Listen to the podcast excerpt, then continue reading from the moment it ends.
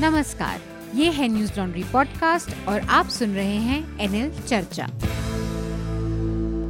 नमस्कार, मैं हूँ अतुल चौरसिया। आपका खर्चा, आपकी चर्चा, हफ़्ता दर हफ़्ता। हम एक बार फिर से लेकर आए हैं न्यूज़ लॉन्ड्री का हिंदी पॉडकास्ट एनएल चर्चा। चर्चा में पिछले कुछ दिनों में आपको एक गैप दिखा होगा।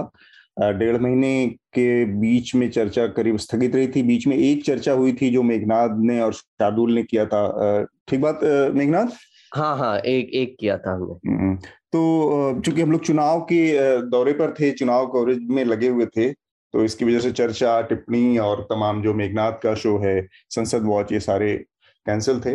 अब एक बार फिर से वो सब अपने तय समय पर तयशुदा वक्त पर फिर से आने लगेंगे।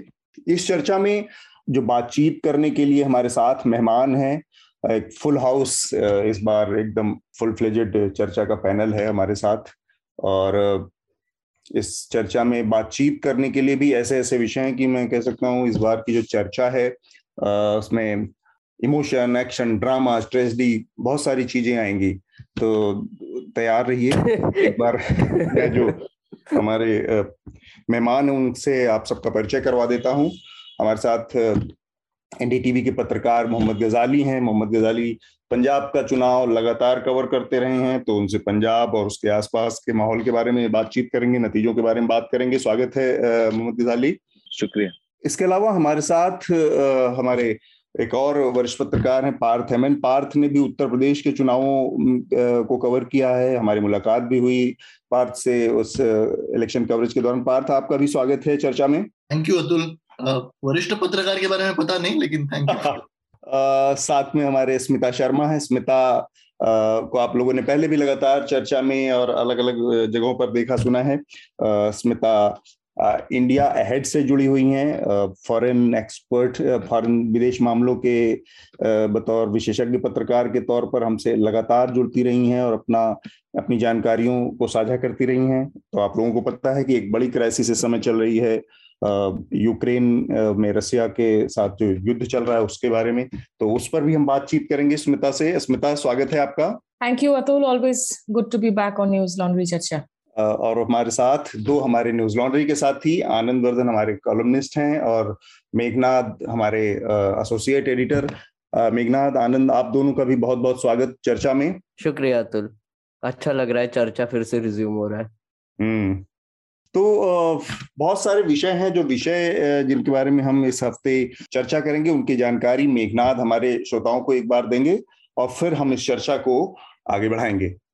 सबसे बड़ी हेडलाइन रिजल्ट्स की है। असेंबली इलेक्शंस पाँच स्टेट अभी पोलिंग में गए थे। काफ़ी लंबा इलेक्शन था। हमने इसका कवरेज भी किया। आ, उसमें रिजल्ट्स ये आए कि पंजाब में आम आदमी पार्टी का एक तरीके से वेव आ गया है। और उन्होंने नाइन्टी टू सीट से अब गवर्नमेंट बनाएँगे वो। गोवा में बीजेपी के 20 सीट आए हैं तो वो गवर्नमेंट बनाएँगे। मणिपुर में भी बीजेपी के सीट्स आए हैं बत्तीस। वो वहाँ पर भी मेजोरिटी मार्क क्रॉस कर चुके हैं। और उत्तर प्रदेश और उत्तराखंड में भी बीजेपी मेजोरिटी मार्क क्रॉस कर चुके हैं और वहाँ पर भी वो गवर्नमेंट बनाएँगे। तो इस पर हम आगे भी चर्चा करेंगे तो मैं ज़्यादा इस पर और हेडलाइंस नहीं देना चाहूँगा। लेकिन कुछ कुछ छोटी छोटी जो चीज़ें थी, वो पंजाब से लेकर थी कि चरणजीत सिंह चन्नी दोनों सीट से हार चुके हैं, अमरिंदर सिंह, विक्रम सिंह मजीठिया भी हार चुके हैं। आपके खिलाफ ये काफ़ी बड़ी बड़े दिग्गज लोग हैं जो इस इलेक्शन में मात खा चुके हैं। प्रकाश सिंह बादल नवजोत सिंह सिद्धू हाँ, पीर बादल ये भी हार गए। सारे हार गए। और ये एक्चुअली हम इस पर और भी आगे थोड़ी सी चर्चा करेंगे। बीजेपी ने लखीमपुर खेरी में सारे सीट्स जीत चुके हैं वो। ये जो बोला जा रहा था कि लखीमपुर खेरी में उनके खिलाफ बहुत ज़्यादा एंगर है वो आई थिंक विफल हो गया है वो नैरेटिव नहीं चला तो उन्होंने जीत लिया है। और गोवा में उत्पल पारिकर, जो कि मनोहर पारिकर के जो लड़के थे, वो इंडिपेंडेंट लड़ रहे थे, वो 700 वोट से हार गए हैं भारतीय जनता पार्टी से। बहुत ही इंटरेस्टिंग था। हमने इसका एक कवरेज भी किया था, आप वो जाकर वीडियो देख सकते हैं। अतुल और मनीषा ने उनको, उनका door to door campaign follow किया था। फिर थोड़ा सा हम आगे बढ़ते हैं। इनकम टैक्स डिपार्टमेंट ने कुछ मुंबई और पुणे में रेड किए हैं और ऐसे बोला जा रहा है कि वो आदित्य ठाकरे से कनेक्टेड है, जो लोग जिन लोगों पे रेड किया है। और शिवसेना अभी इलेक्शन भी चल रहा था, तब काफ़ी रेड्स हुए तो वो बोल ही रही है कि एक तरीके से इनकम टैक्स डिपार्टमेंट और ईडी को आप एक पब्लिसिटी मशीन की तरह इस्तेमाल कर रहे हो बीजेपी को बोल रहे हैं। यूक्रेन और रशिया की हम एक चर्चा भी करेंगे, स्मिता है हमारे साथ, लेकिन थोड़ी सी हेडलाइंस उसके बारे में। यूक्रेन ने कहा कि अब उनको नेटो की मेंबरशिप नहीं चाहिए और बाइडेन ने उसको आ, मतलब एक रिस्पांस नहीं बट बाइडेन ने साइड में ये कहा कि आ, वो अपने ट्रूप्स यूक्रेन नहीं भेजेंगे। तो एक एक तरीके से वेस्टर्न वर्ल्ड ने भी एक स्टैंड ले लिया है कि यूक्रेन को थोड़ा सा अकेला ही छोड़ रहे हैं वो। माइग्रेशन uh, चालू है अभी भी। हमारे uh, हमारे एक मेडिकल स्टूडेंट 21 साल के medical student uh, Naveen Shekharappa की जो मौत हुई थी उ, उनकी जो बॉडी है वो अभी भी वहाँ पर फंसी हुई है। कर्नाटका चीफ मिनिस्टर ने कहा है कि वो बॉडी वापस लाएँगे जब शेलिंग उनके रीजन में रुक जाएगी। यूएन की एक रेफ्यूजी एजेंसी ने कहा है कि 20 लाख से ज़्यादा लोग यूक्रेन से अभी तक भाग चुके हैं रेफ्यूजीज। सबसे ज़्यादा जो कि रेफ्यूजीज भागे वो स्लोवाकिया में गए हैं, एक लाख चालीस हज़ार। फिर सॉरी, सबसे ज़्यादा हंगरी में गए हैं, एक लाख नब्बे हज़ार। उसके बाद स्लोवाकिया में एक लाख चालीस हज़ार। और फिर अस्सी हज़ार लोग दोनों रोमेनिया और मल्डोवा में गए हैं और रशिया और बेलारूस में भी काफ़ी लोग भाग कर गए हैं। भारत के सरकार ने कहा है कि 27 मार्च से रेगुलर एयर ट्रांसपोर्ट शुरू हो जाएगा, इंटरनेशनल फ़्लाइट शुरू हो जाएँगी। दो साल से पैंडेमिक की वजह से इंटरप्टेड सर्विस चल रही थी तो अभी फुल फ्लेजेड फिर से शुरू हो जाएगा। शेन वॉन, जो कि चहीते क्रिकेटर थे, उनकी मौत हो गई है 52 इयर्स के थे वो। 145 टेस्ट खेले थे और 194 वनडे इंटरनेशनल्स खेले थे ऑस्ट्रेलिया के लिए और 1001 विकेट्स लिए थे ओवरऑल लेग स्पिनर थे। तो इस पे आनंद ने एक हमारे न्यूज़ लॉन्ड्री पर एक उन पे एक लेख भी लिखा है तो वो भी ज़रूर देखिए। कुछ अनाउंसमेंट्स कर देता हूँ मैं। हाँ। आपको अगर हमारे हमको लेटर्स लिखने होंगे तो आप Newslaundry dot com slash podcast dash letters पर जाकर लिख सकते हैं या फिर podcast at Newslaundry dot com पर लिख सकते हैं। आपको जैसे पता होगा हमने आ, मैंने अतुल मनीषा और हमारे कई रिपोर्टर्स ने असेंबली इलेक्शंस जो कवर किए उसका एक प्रोजेक्ट भी डाला था वो टॉपअप हो गया है। हम हमें आपसे जानना है कि आपको ये कवरेज कैसा लगा और हम भी थोड़ा सा चिंतन करने वाले हैं कि आगे जाके जो स्टेट इलेक्शन होंगे और जनरल इलेक्शन भी होंगे दो साल में, उस पर हम कैसे कवरेज करेंगे और क्या इफ़ेक्टिव था, आपको क्या पसंद आया, क्या ना पसंद आया, ये ज़रूर हमको लेटर्स लिखकर प्लीज़ बताइए, क्योंकि हम भी थोड़ा सा हमारा कवरेज सुधारने की कोशिश कर रहे हैं तो ज़रूर अच्छा होगा कि आप हमको आपके विचार बताएँ। ठीक बात। तो हम अपनी चर्चा शुरू करते हैं अब। सबसे पहला जो इशू है हमारा उत्तर प्रदेश का चुनाव है, उस पर हम बातचीत करेंगे। पंजाब का चुनाव है, उसके नतीजे हैं और बाकी तीन और राज्य, उत्तराखंड, गोवा और मणिपुर के नतीजे हैं। तो इन सबसे हम बात की चर्चा की शुरुआत करते हैं। जो मेरे ख्याल से सबसे महत्वपूर्ण विषय है इस हफ़्ते चर्चा के लिए वो है पाँच राज्यों के जो विधानसभा चुनाव के नतीजे, वो कल ही आए हैं। और कई लिहाज से ये नतीजे बहुत कुछ चौंकाने वाले भी हैं और कुछ दूसरी जो विपक्षी पार्टियों का या विपक्ष का जो दायरा है उसके लिहाज से देखा जाए तो एक लोकतांत्रिक देश में उनके लिए बहुत चिंता भी पैदा करने वाले हैं कि विपक्षी पार्टियों, पार्टियाँ तमाम कोशिशें या कहें उनकी कोशिशों में कुछ गड़बड़ियाँ हैं, खामियाँ हैं, जिसकी वजह से वो मतदाताओं तक उस तरह से नहीं पहुँच पा रही हैं जैसे उनसे, उनको पहुँचना चाहिए। भारतीय जनता पार्टी इस मामले में बहुत की सफलता इस मामले में बहुत ज़िक्र के काबिल है कि एंटी इनकम्बेंसी जैसी चीज़ को वो लगातार सिलसिलेवार तरीके से मात देने में कामयाब हुई है। जनता के अंदर उसका भरोसा बना हुआ है और उत्तर प्रदेश में उसने अपनी सत्ता को बहाल रखा है। गोवा में उसने पंद्रह साल की एंटी इनकम्बेंसी को बीट किया है। दस साल से वो सत्ता में थे तो तीसरा टर्म सीधे सीधे जीतने, जीतते हुए दिख रही है वो। मणिपुर में भी उसने अपनी सत्ता को बहाल रखा है। इसके अलावा उत्तराखंड में उसने अपनी सत्ता को बहाल रखा है। पहली बार उत्तराखंड में ऐसा हुआ है कि भाई वहाँ पर एक पैटर्न था जब से उत्तराखंड अलग राज्य बना था, तब Congress, BJP Congress, BJP BJP के बीच में एक ऑल्टरनेट चेंज होता रहता था। वो इस बार उस सिलसिले को भी तोड़ा है भारतीय जनता पार्टी ने और दूसरी बार सरकार पूर्ण बहुमत पाया और बहुत ही बड़ी मेजोरिटी पाई है। पिछले बार जितनी बड़ी नहीं है, लेकिन फिर भी बहुत बड़ी है, जो 35 36 का नंबर है मेजोरिटी का, उससे काफ़ी आगे है। उत्तर प्रदेश के बारे में तो हम बातचीत करेंगे ही। उत्तर प्रदेश की जो विजय है जीत है भारतीय जनता पार्टी की वो बहुत ही आ, आ, बड़ी जीत है। आ, साथ में एक जो चौंकाने वाला चौंकाने वाला नहीं जिन लोगों ने कवर किया है पंजाब को इलेक्शन के दौरान उनको पता था कि ये चीज़ आती आ, आ रही है ये दिख रही है। बाहर के लोगों को थोड़ा आश्चर्य करता में डाल सकती है। लेकिन जो जीत का आंकड़ा है आम आदमी पार्टी जिस नंबर पर पहुँची है, वो नंबर ज़रूर थोड़ा चौंकाने वाला है। क्यों ना हम सबसे पहले पंजाब से ही बात करें, मोहम्मद गजाली हमारे साथ हैं, उन्होंने कवर किया। हम लोगों ने भी इस दौरान अपनी चुनाव यात्रा के दौरान न्यूज़ लॉन्ड्री की टीम भी लगातार फ़ील्ड पर रही है। तो एक चीज़ जो दिख रही थी कि आम आदमी पार्टी को लेकर लोगों में, इस चीज़ का पंजाब के लोगों में मतलब अक्रॉस द रीजन आप चले जाएँ कि मौका देना है और दूसरा यह है कि बदलाव करना है। तो जो आम आदमी पार्टी से जो उम्मीद थी, वो भी एक बड़ा फैक्टर था कि उनको दिल्ली मॉडल दिख रहा था, जो दिल्ली में एजुकेशन का हेल्थ का मॉडल था, वो उनकी ज़ुबान पर था कि शायद वैसा कुछ कर सकते हैं। और दूसरा ये था कि जो वहाँ की ट्रेडिशनल पार्टियाँ थी, जो अकाली दल, भाज कांग्रेस और एक हद तक भारतीय जनता पार्टी उनसे लोग एकदम उचट चुके हैं। मतलब बहुत ज़्यादा फ्रस्ट्रेशन थी।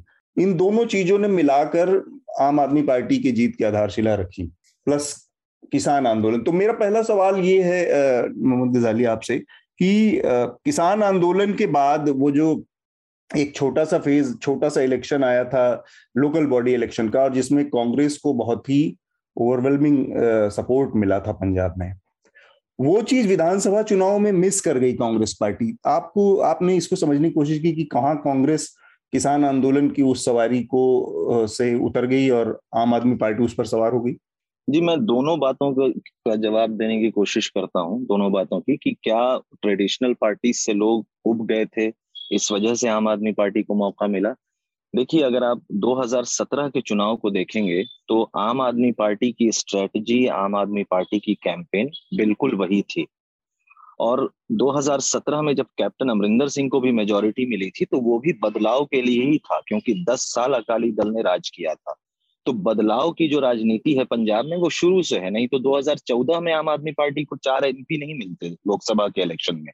तो ये कहना कि बदलाव सिर्फ़ अभी हुआ है, जी हाँ इस बार भी हुआ है, लेकिन जब 10 साल अकाली दल ने राज किया 2007 से 2017 तक तो उस वक्त भी बदलाव के लिए लोग इतना मन बना चुके थे तभी अमरिंदर सिंह को मेजोरिटी मिली। और किसी भी पार्टी को जब मेजोरिटी या इतने तगड़े फिगर्स मिलते हैं जब अमरिंदर सिंह आए थे तो सतहत्तर सीटों सीटों के साथ आए थे। जो बदलाव की राजनीति है पंजाब शुरू से वो देख रहा है। नहीं तो आम आदमी पार्टी को 2014 में एमपी की इलेक्शंस में चार सीटें नहीं मिलती। सत्रह में क्या हुआ कि उनकी स्ट्रेटजी या दिल्ली की इंटेलिजेंस ज़्यादा थी थोड़ा एरोगेंस भी आया था पार्टी में। इस बार जो है आप जो पूछ रहे थे कि म्यूनिसिपल इलेक्शंस के बाद और किसान आंदोलन में कांग्रेस हमेशा साथ दिखती रही लेकिन फिर भी कहाँ पर बस मिस कर गई तो हम्म।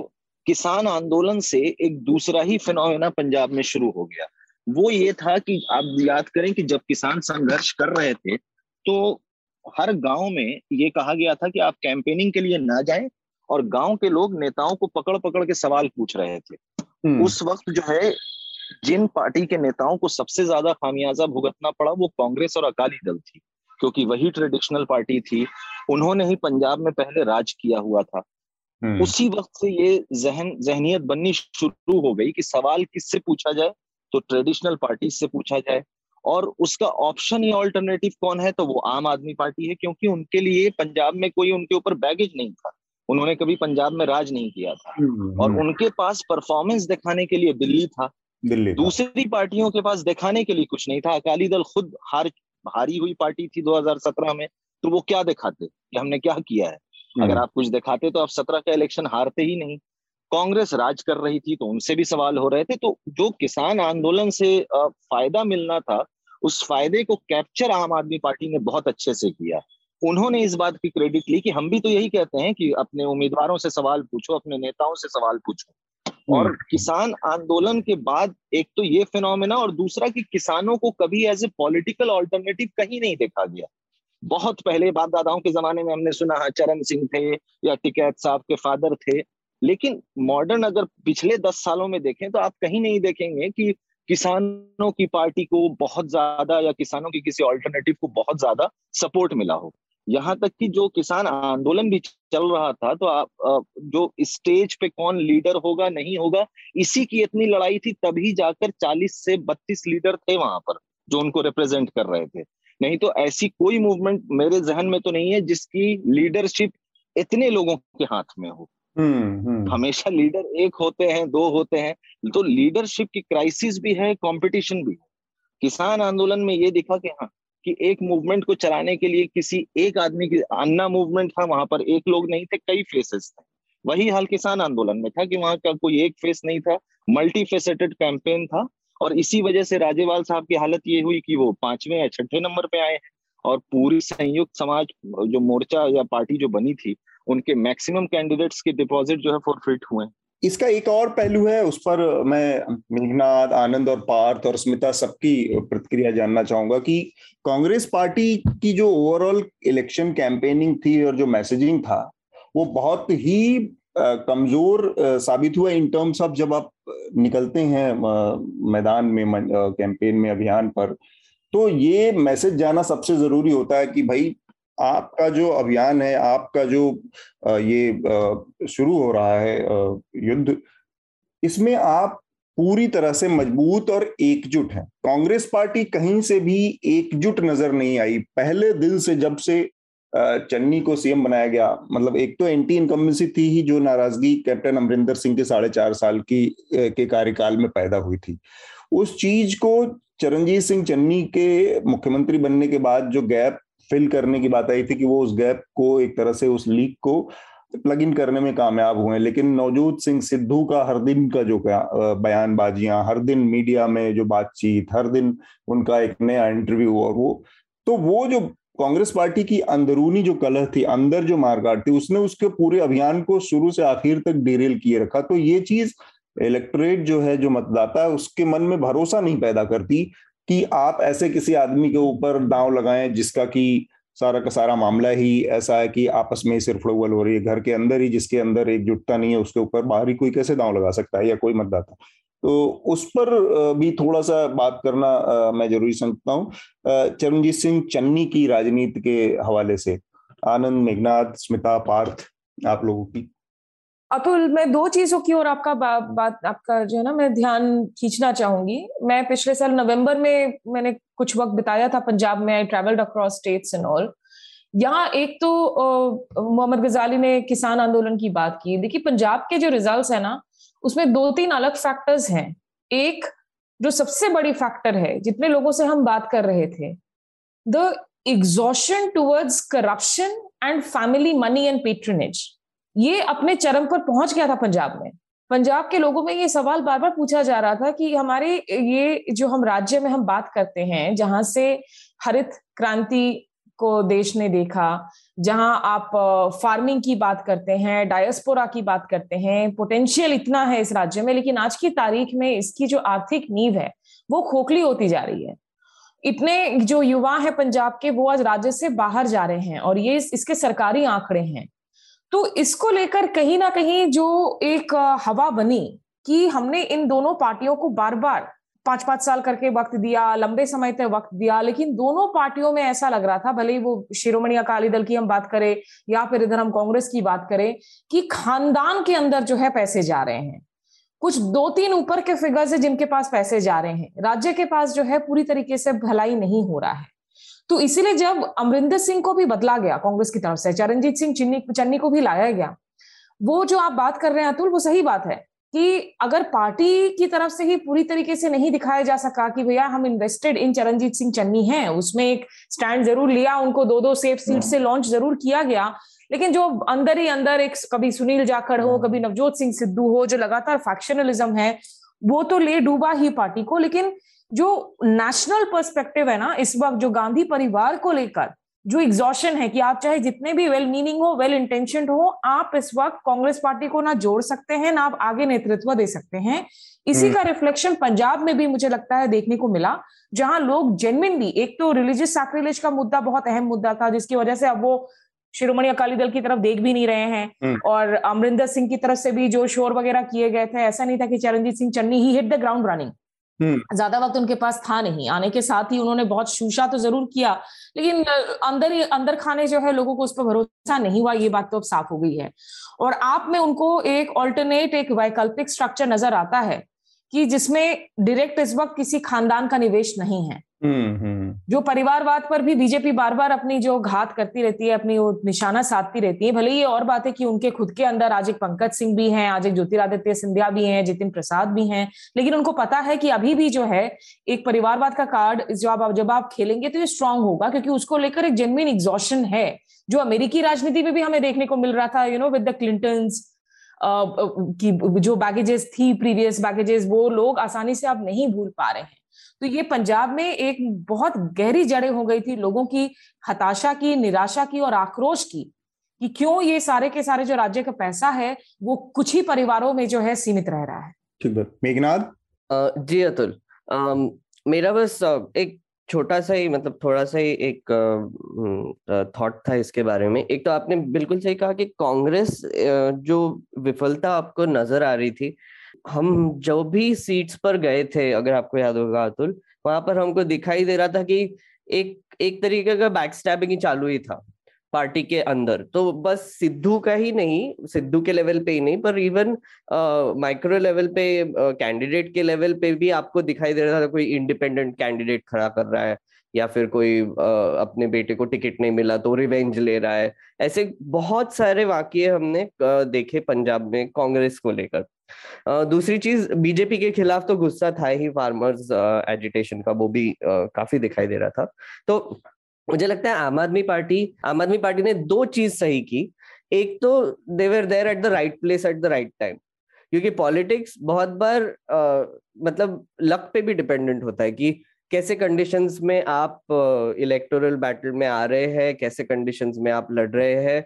तो जैसे 2014 में BJP was at the right place at the right time वो कंडीशंस बन गई थी कि एक ऑल्टरनेटिव फोर्स आएगा। वैसे ही पंजाब में भी हमको ये दिखाई दिया कि, जैसे स्मिता ने कहा कि एक तरीके का ओल्ड एस्टेब्लिश नेटवर्क था। ये सब पार्टीज़ का कांग्रेस और अकाली दल ने एक नेटवर्क बना के रखा था। और वो जो नेटवर्क था, वो एक बहुत ही घिनौना काम कर रहा था, जो कि ड्रग सप्लाई का ट्रेड संभालने का काम है। क्योंकि किसी से भी पंजाब में बात करो घूमते वक्त तो उनको पता होता है कि कौन सा कॉरपोरेटर या कौन सा एमएलए डीलिंग करता है, और कुछ कर नहीं पाते। तो हमने काफ़ी जगह में देखा कि यंग लोग एक तो अनएम्प्लॉयड है और ऊपर से अनएम्प्लॉयड होने की वजह से वो ऐसे वाइसेस में फंस जाते हैं और वो काफ़ी काफ़ी फैमिलीज़ में हर एक फैमिली में एक ना एक मेंबर मिल जाएगा। आपको इतना बदतर प्रॉब्लम था वहाँ पे। हम्म।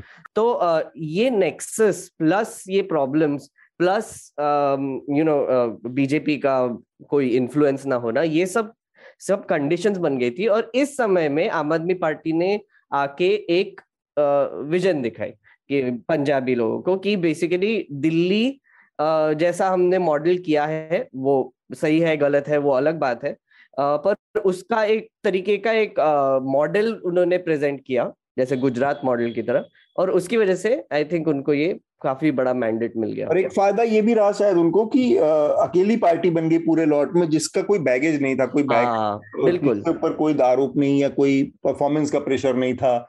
तो लोगों को लगा कि लगा होगा कि भाई इस पे और ये हमारी बातचीत में भी बहुत सारे यूथ के साथ या गाँव वालों के साथ जो था हमारे अलग अलग शोज़ में भी आया कि वो कैसे उसको देख रहे हैं। और हम्म। जी बिल्कुल मतलब कांग्रेस के प्रॉब्लम्स काफ़ी समय से रहे हैं और अगर आप इस रिजल्ट्स के बाद अगर हम देखें तो कांग्रेस और आम आदमी पार्टी के अब पूरे देश में दो चीफ मिनिस्टर्स है। And that says a lot about Congress and not much about Aam Aadmi Party to be honest UP की अगर बात करें तो वहाँ पे कांग्रेस का uh, कुछ uh, अलग से uh, मुझे दिखा नहीं प्रेजेंस क्योंकि वहाँ पे बायपोलर कॉन्टेस्ट था और क्लियरली लोगों को पता था कि हम अगर कांग्रेस को वोट देंगे तो ये वोट वेस्ट हो जाएगा।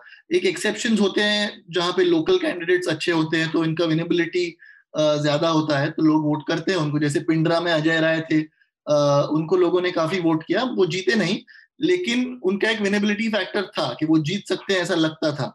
लेकिन बाकी जगह पर कांग्रेस को वोट करना मतलब अपना वोट वेस्ट करना यही लोगों का माइंडसेट था। इनफैक्ट पिछले साल जब मैं पिछले के पिछले साल एक्चुअली जब मैं बिहार कवर कर रहा था और तब जब आरजेडी कांग्रेस और सीपीएम का गठबंधन था तो वहाँ पे भी ऐसे डेडिकेटेड कांग्रेस वोटर नहीं मिल रहा था। जो लोग कांग्रेस के कैंडिडेट्स को वोट कर रहे थे, वो उन्हीं को इसीलिए इसी वजह से वोट कर रहे थे कि ये महागठबंधन का हिस्सा है और इनको वोट देंगे तो गठबंधन का फ़ायदा होगा। जिस तरह से अगर हम सीपीएम के बारे में देखें, उनका भी लिमिटेड वोट शेयर है, लेकिन कुछ जगह ऐसी है जहाँ पे उनका डेडिकेटेड वोटर है बिहार में। वो मुझे कांग्रेस का वहाँ पे भी नहीं मिला और यूपी में घूमते वक्त यूपी में भी नहीं मिला। कोई किसी को इस वजह से कांग्रेस को वोट नहीं करना था कि ये कांग्रेस पार्टी में हम विश्वास रखते हैं। हम्म। इसलिए ये पूरा बायपोलर जो कॉन्टेस्ट हो गया था यूपी में इसीलिए उनका वोट मेरे ख्याल से यूपी में इवेपोरेट हो गया है। यूपी हम्म। में एक ही छोटी सी चीज़ जोड़ना चाहूँगा कि कांग्रेस का वोटिंग परसेंटेज 2.3 परसेंट तक था। मतलब आप सोच सकते कितना कम था उत्तर प्रदेश जैसे एक बड़े स्टेट में। आनंद?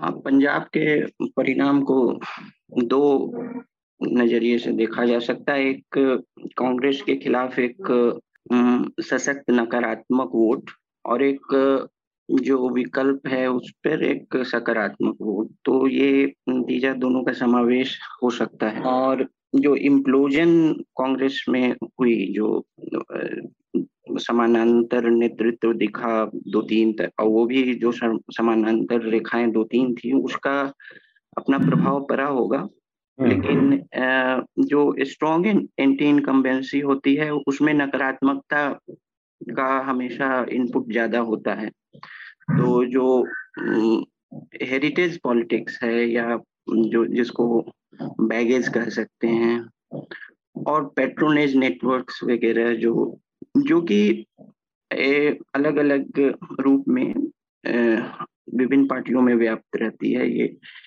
लेकिन मेरा ये मानना है कि चुनाव नतीजे जो हैं बहुत ग्रैंड नेरेटिव्स जो हैं उनसे नहीं निकालना चाहिए हम्म। क्योंकि जो समयावधि है एक पीरियोडिक असेसमेंट जो है वो कोई ग्रैंड नैरेटिव के लिए सही नहीं होता। ग्रैंड नैरेटिव की की जो सेल्फ लाइफ है वो ज़्यादा होनी चाहिए। तो चुनाव नतीजे क्या है कि एक पर्टिकुलर पॉइंट पे जो, एक मास परसेप्शन का सूचक है। तो मास परसेप्शन अभी जो है वो एकुमुलेटेड इस तरह से हाँ। अब उससे बहुत बड़े बड़े मायने निकालना किसी भी राज्य के चुनाव या ये से नहीं है क्योंकि अगर आप राजनीतिक इतिहास के विद्यार्थी हैं तो पाँच साल कोई कालावधि नहीं होती कोई ग्रैंड नेरेटिव बनने में हाँ। तो प्रियोटिक असेसमेंट लेकिन है कि जो जनमत है और जनमत में भी जो परसेप्शनल चीज़ें हैं वो एक दिशा में काम कर रही हैं। 2014 में जो आम आदमी पार्टी है वो ओवर एक्सटेंड कर गई। लोकसभा में 200 या 250 सीटों पर उम्मीदवार खड़े कर दी और वो महत्वाकांक्षा जो है उस उस समय उस पर भारी पड़ी। उसके बाद एक उसका असेसमेंट ये रहा कि जो छोटे छोटे पॉकेट्स हैं छोटे राज्य हैं उनमें उनमें जो है अपनी पहुँच बढ़ाई जाए। और 2017 में भी वो जो है दरवाज़ा पे दस्तक दे चुके थे लेकिन अन्य कारणों से जिस गजाली जी ने जिस पर जिसकी ओर संकेत किया कई कारण रहे वो नहीं आ पाई हम्म। पंथ की राजनीति को भी उन्हें उन, उन्हें समझने में कुछ समय लगा शायद और जैसा मेघनाथ बता रहे थे कि अभी जो है कई सारे फैक्टर्स जो हैं उसके पक्ष में काम कर गई। और जो स्ट्रॉन्ग इन अगर स्ट्रॉन्ग इनकम्बेंसी है तो इसी तरह के का जनमत आता है। वो आपको एकदम सीधा बेरा पार कर देगा। हम्म। और क्योंकि नकारात्मकता हमेशा सकारात्मकता पे विजय पाती है राजनीति में तो ये एक नकारात्मक वोट भी है। और वैकल्पिक वोट की जो है सकारात्मक पुट होगी लेकिन ये इसमें नकारात्मकता का बहुत आवेश है एंगर हम्म। जो आक्रोश है आक्रोश का पुट है ये तो आ, हम उत्तर प्रदेश पे भी थोड़ा बात करना चाह रहे हैं आप सब लोग उससे पहले दो तीन छोटे छोटे जो राज्य हैं गोवा और मणिपुर और इसके उत्तराखंड। इन तीन के बारे में अगर आप लोगों को पे किसी को अपनी कोई प्रतिक्रिया देनी हो, मसलन जैसे गोवा के बारे में मैं थोड़ा सा बात करना चाह रहा हूँ व्यक्तिगत तौर पर, हम लोग गोवा गए थे। और गोवा, जब हम लोग पहुँचे थे तो गोवा के हमने बहुत डीप जो भी हिस्से हैं मतलब टूरिज़्म स्पॉट्स जिसको मैं कहता हूँ कि जहाँ पे जो टूरिस्टों का अट्रैक्शन होता है, उससे अलग हटके जो डीप गोवा है, जहाँ पर लोग रहते हैं, जहाँ पर खेती किसानी चलती है गोवा की, या जो माइनिंग वाले इलाके उन सब इलाकों के दौरे में हमने एक चीज़ ये पाया था कि बहुत ही स्वाभाविक सा गुस्सा था लोगों के अंदर भारतीय जनता पार्टी के प्रति। और चूँकि विकल्प के तौर पर वहाँ पर बड़ी पार्टी कांग्रेस थी, उसके अलावा आम आदमी पार्टी भी थी, और वो रिज़ल्ट में दिख रहा है कि आम पॉकेट्स में थे तो दो तीन सीट दो सीटें उनको भी मिली हैं, या महाराष्ट्रवादी गोमंतक पार्टी को मिली है। लेकिन ये साफ़ था तो उस लिहाज से जो सबसे सरप्राइजिंग मेरे लिए रिज़ल्ट है, वो गोवा का है, क्योंकि गोवा में ऑलमोस्ट उतना ही विजिबल था। थोड़ा सा आगे पीछे हो सकता जितना कि पंजाब में बदलाव विजिबल दिख रहा था कि बदलाव होने जा रहा है।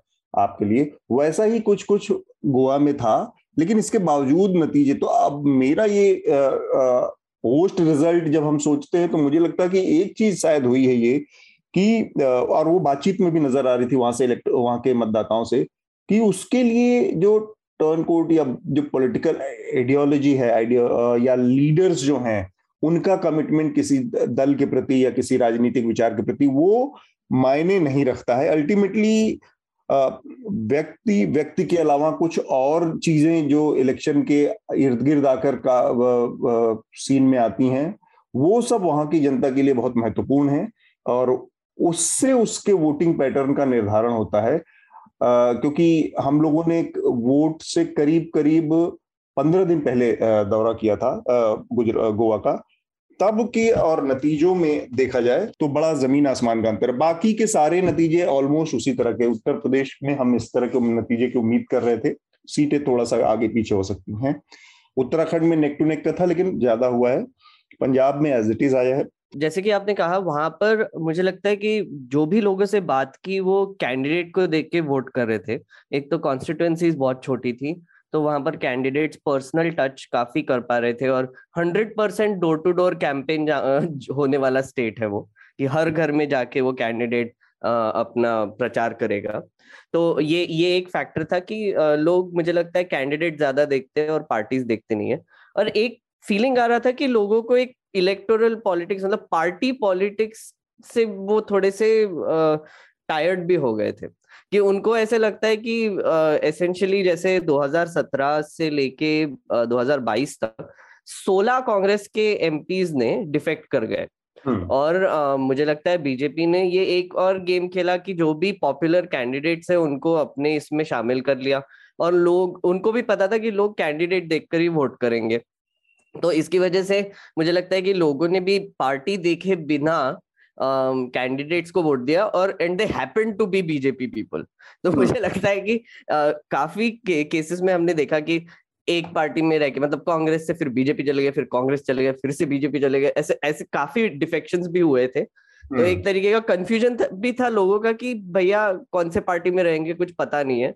और एक हमको काफ़ी सुनाई दे रहा था। Meghnath sorry to interfere if I am not mistaken I think 11 ऐसे लोगों की हार हुई है। जिन्होंने लास्ट मिनट में जो है अपना रुख बदल लिया था पार्टी बदल लिया था तो उसमें एक मैसेजिंग है। ऐसा एक प्रॉब्लम है हाँ. कि ऑलमोस्ट ज़्यादातर कैंडिडेट ऐसे हैं जिसने कम से कम मिनिमम दो बार डिफेक्शन किया हुआ है। तो, तो ग्यारह लोग हार सकते हैं लेकिन ज़्यादातर लोग ऐसे ही है वहाँ पर। नहीं ये ताज़ा ताज़ा दल अच्छा, बदलू थे। अच्छा हाँ। ताज़ा दल बदलू। तो उन्होंने एक्चुअली एक इंटरेस्टिंग चीज़ हुई कि मैंने वहाँ पर जो एमएलए जो डिफेक्ट कर गए कांग्रेस उनको वापस नहीं लिया कांग्रेस ने वो वापस जाना चाहते थे उन्होंने हम्म। लिया नहीं तो उनको फिर बीजेपी ने भी काफ़ी कम भी टिकट्स दिए थे कई कई जगह पे पर काफ, पर हमने डिफेक्शंस काफ़ी देखे थे वहाँ पे हम्म। और एसेंशियली मेरा कहने का मतलब यही था कि गोवा का रिज़ल्ट मुझे वैसे सरप्राइजिंग तो लगा आपने सही कहा लेकिन आ, फिर भी लगता है मुझे कि ये थोड़ा सा ऑब्वियस भी हो गया। क्योंकि लोग एक तो ऐसे मानकर ही चल रहे थे कि रिज़ल्ट आएगा ठीक है दस तारीख को। लेकिन गवर्नमेंट जो बनेगी वो उसके बाद पता होगा कि कौन सी किसकी गवर्नमेंट बनेगी। तो वहाँ पर पैसों का बहुत गेम चलता है लोग कैंडिडेट्स को खरीदने का और बेचने का बहुत गेम चलता है तो लोगों को भी ये पता है। आ, हाँ, तो वो भी एक है कि आ, उन उनका पार्टी पॉलिटिक्स से पूरा एक तरीके से विश्वास वैसे हट गया है। स्मिता गजाली और पार्थ आप लोगों का कोई प्रतिक्रिया उत्तराखंड गोवा और मणिपुर पर? मणिपुर का जो मुझे लगता है कि पर दिलचस्प बात है आप देखें कुछ सालों पहले तक आप जब जब आप उत्तर पूर्वी क्षेत्र की बात करते थे तो उसमें कांग्रेस का दबदबा ही होता था। और वहाँ हम सोच भी नहीं सकते थे कि इस तरीके से जो है धीरे धीरे कमल खिलने लगेगा। आज अब अगर मणिपुर के रिजल्ट्स को देखें तो जो सारे क्षेत्र है एक्सेप्ट फॉर नागा हिल्स वाला जो क्षेत्र है आप कुकीज हाँ, हाँ। देख लें? आप ग्रामीण क्षेत्र देख ले आप शहरी क्षेत्र देख ले सब में बीजेपी ने जो है अब अपनी बढ़त को बना लिया है हम्म। और जो जो राइज ऑफ़ एमपीएफ है जो मेघालय में भी इंटरेस्टिंगली एक्चुअली है इधर का तो आप जो सिर्फ़ मणिपुर के संदर्भ में ही नहीं पूरे नॉर्थ ईस्ट में the likes of Himanta Biswa Sarma BJP के अंदर जिनका राइज हो रहा है जिस तरीके से वो लोग अपनी समीकरण बदल रहे हैं और गठजोड़ कर रहे हैं पूरे पूर्वोत्तर क्षेत्र में ये सारी लेसन इन पॉलिटिकल क्लासेस हैं फॉर पीपल की कैसे करके जो आप अपनी बढ़ोतरी कर रहे हैं। और दूसरा ये जो गोवा के संदर्भ में आप लोग बात कर रहे थे मुझे एक छोटी सी बस आज ही प्रोफेसर हिलाल अहमद जो सीएसडीएस के साथ है उनका एक मैं इंटरव्यू देख रही थी जिसमें उन्होंने जिस बात का ज़िक्र किया उत्तर प्रदेश के संदर्भ में भी कि जो सबसे बड़ी इशू है आज की तारीख में कि आ, हम एक वेलफेयर स्टेट की जगह अब हम एक चैरिटेबल स्टेट बन गए हैं पिछले दो दशकों में हम्म। कि जहाँ जो एक एक्सपेक्टेशन होनी चाहिए थी आपके स्टेट से कि ये आप हमारे तरफ़ जो हमारे लिए जो काम कर रहे हैं वो आपकी ज़िम्मेदारी होती है उसका एक पूरा का पूरा जो डेफिनेशन है वो धीरे धीरे बदल गया है और जिसकी वजह से ये जो लाभार्थी स्कीम्स का लाभ मिलता हुआ नज़र आ रहा है पार्टियों को और उसमें जो अनैतिकता का सवाल है कि अनैतिकता उम्मीदवारों में हो या अनैतिक वोटर हो, वो जो लाइंस है वो ब्लर हो रही हैं। तो ये ब्रॉडर मुझे लगता है for any student of political science and sociology ये बड़ी इंटरेस्टिंग ट्रेंड्स है पढ़ने के लिए। इनफैक्ट ये जो बात है, जो मतलब पॉलिटिशियंस की अनैतिकता को छोड़ दें, वोटर की अनैतिकता की बात करें कमोबेश सब जगह होगा, लेकिन गोवा में मुझे ये मतलब कहते हुए मुझे थोड़ा अटपटा भी लग रहा है, फिर भी कह रहा हूँ कि गोवा में मुझे ये बहुत ही ज़्यादा विजिबल लगा कि लोगों को फ़र्क ही नहीं पड़ता यार चलो पार्टी में जा रहा है इधर बदल रहा उधर क्या मुझे तो मिलना चाहिए। तो क्या मिलना चाहिए वो बड़ा अजीब सा मसला है। नहीं तो ये उन्नीस के बाद गोवा में तेरह सरकारें बनी हैं। जी। उन उनमें से सात जो हैं वो कोएलिशन गवर्नमेंट्स हैं। तो जो किसी भी एक राजनीतिक पार्टी का दबदबा नहीं रहा है ये इसका संकेत है। और जो पावर रिलेशंस हैं उसमें कितने नेगोशिएशन की गुंजाइश है यह भी संकेत है हम्म। तो अगर आप कह रहे हैं कि कि अंतिम दस दिनों में हम्म, लोगों की का राजनीतिक रुख में परिवर्तन आया तो इसका यह भी ये इस बात का भी संकेत है कि फ्लोटिंग वोटर्स की संख्या बहुत ज़्यादा थी जिसका कोई स्पष्ट राजनीतिक रुझान किसी पार्टी के प्रति नहीं था लेकिन अंतिम समय में वो अपना मत बनाता। तो फ्लोट शायद इसी ये फ्लोटिंग वोटर्स की संख्या इतना ज़्यादा होने की वजह से भी वहाँ राजनीतिक अस्थिरता का माहौल रहता है। ठीक बात। गजाली और पार्थ से भी उनकी आखिरी प्रतिक्रिया लेते हैं फिर उत्तर प्रदेश पर चलते हैं। नहीं एक्चुअली मैं इन इन इन तीन राज्यों में मैं ज़्यादा घुमा नहीं था लेकिन उत्तराखंड के बारे में मैं पूछना चाहूँगा एक्सपर्ट से कि वहाँ पे चार बार बीजेपी ने सीएम्स बदले थे which suggested that all was not well मतलब चार सीएम्स बदलना एक कोई अच्छी साइन नहीं है। और फिर भी उनको जो वहाँ पे यश मिला है सक्सेस मिला है उसकी क्या वजह हो सकती है? Is it just being bad opposition by Congress की ओर से या फिर बीजेपी ने किस तरह से वो मैनिपुलेट किया uh, या अचीव uh, किया uh, ये रिज़ल्ट थोड़ा बहुत मतलब हम मेघनाथ गए वहाँ पर जो दौरे पर थे जब उत्तराखंड में, उस अनुभव के आधार पर मैं कह सकता हूँ एक चीज़ कि कांग्रेस का यहाँ पर भी वो वाली प्रॉब्लम लोगों के दिमाग में थी, जो पंजाब में वाली प्रॉब्लम थी कि हर दिन लड़ाई हो रही थी उनके बीच में। अगर आपको ध्यान हो तो लीडरशिप के लेवल पे देखा जाए तो इन चारों पाँचों राज्यों में सबसे स्ट्रांग लीडरशिप कांग्रेस के पास बड़ा चेहरा जो था वो उत्तराखंड में ही था हरीश रावत के रूप में, जिनको पूरे स्टेट में अक्रॉस द रीजन चाहे वो कुमाऊं हो, चाहे गढ़वाल हो, उसमें उनको अच्छी खासी उनकी प्रतिष्ठा है और लोग जानते भी हैं।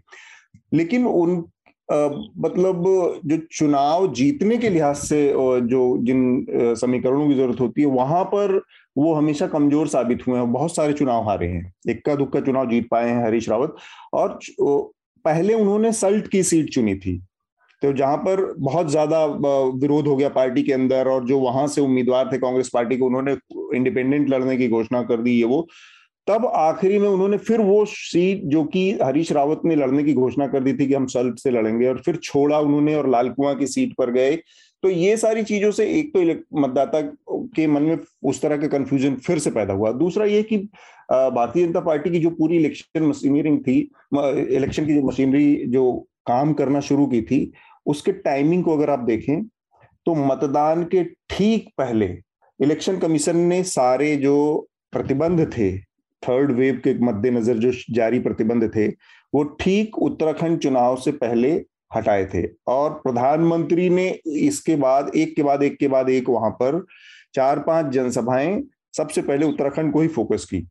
तो उसका एक असर उत्तराखंड के चुनावी नतीजों पर था, क्योंकि आज भी जो चीज़ हमारी समझ में आई मतलब वो पंजाब को छोड़ दिया जाए अकेला, जहाँ पर नरेंद्र मोदी को लेकर भयानक गुस्सा और नाराज़गी का भाव है उनके नाम से लेके, उनके चेहरे से लेके। उसके अलावा कहीं पे भी, उत्तराखंड में वो हो, वो गोवा रहा हो, वो उत्तर प्रदेश हो, हर जगह नरेंद्र मोदी की लोकप्रियता बनी हुई है। तो उनका जब ये आगमन हुआ इस पूरे इलेक्शन कैंपेन में, उत्तराखंड के पोलिंग से ठीक पहले तो उसने भी एक बड़ा रोल अदा किया।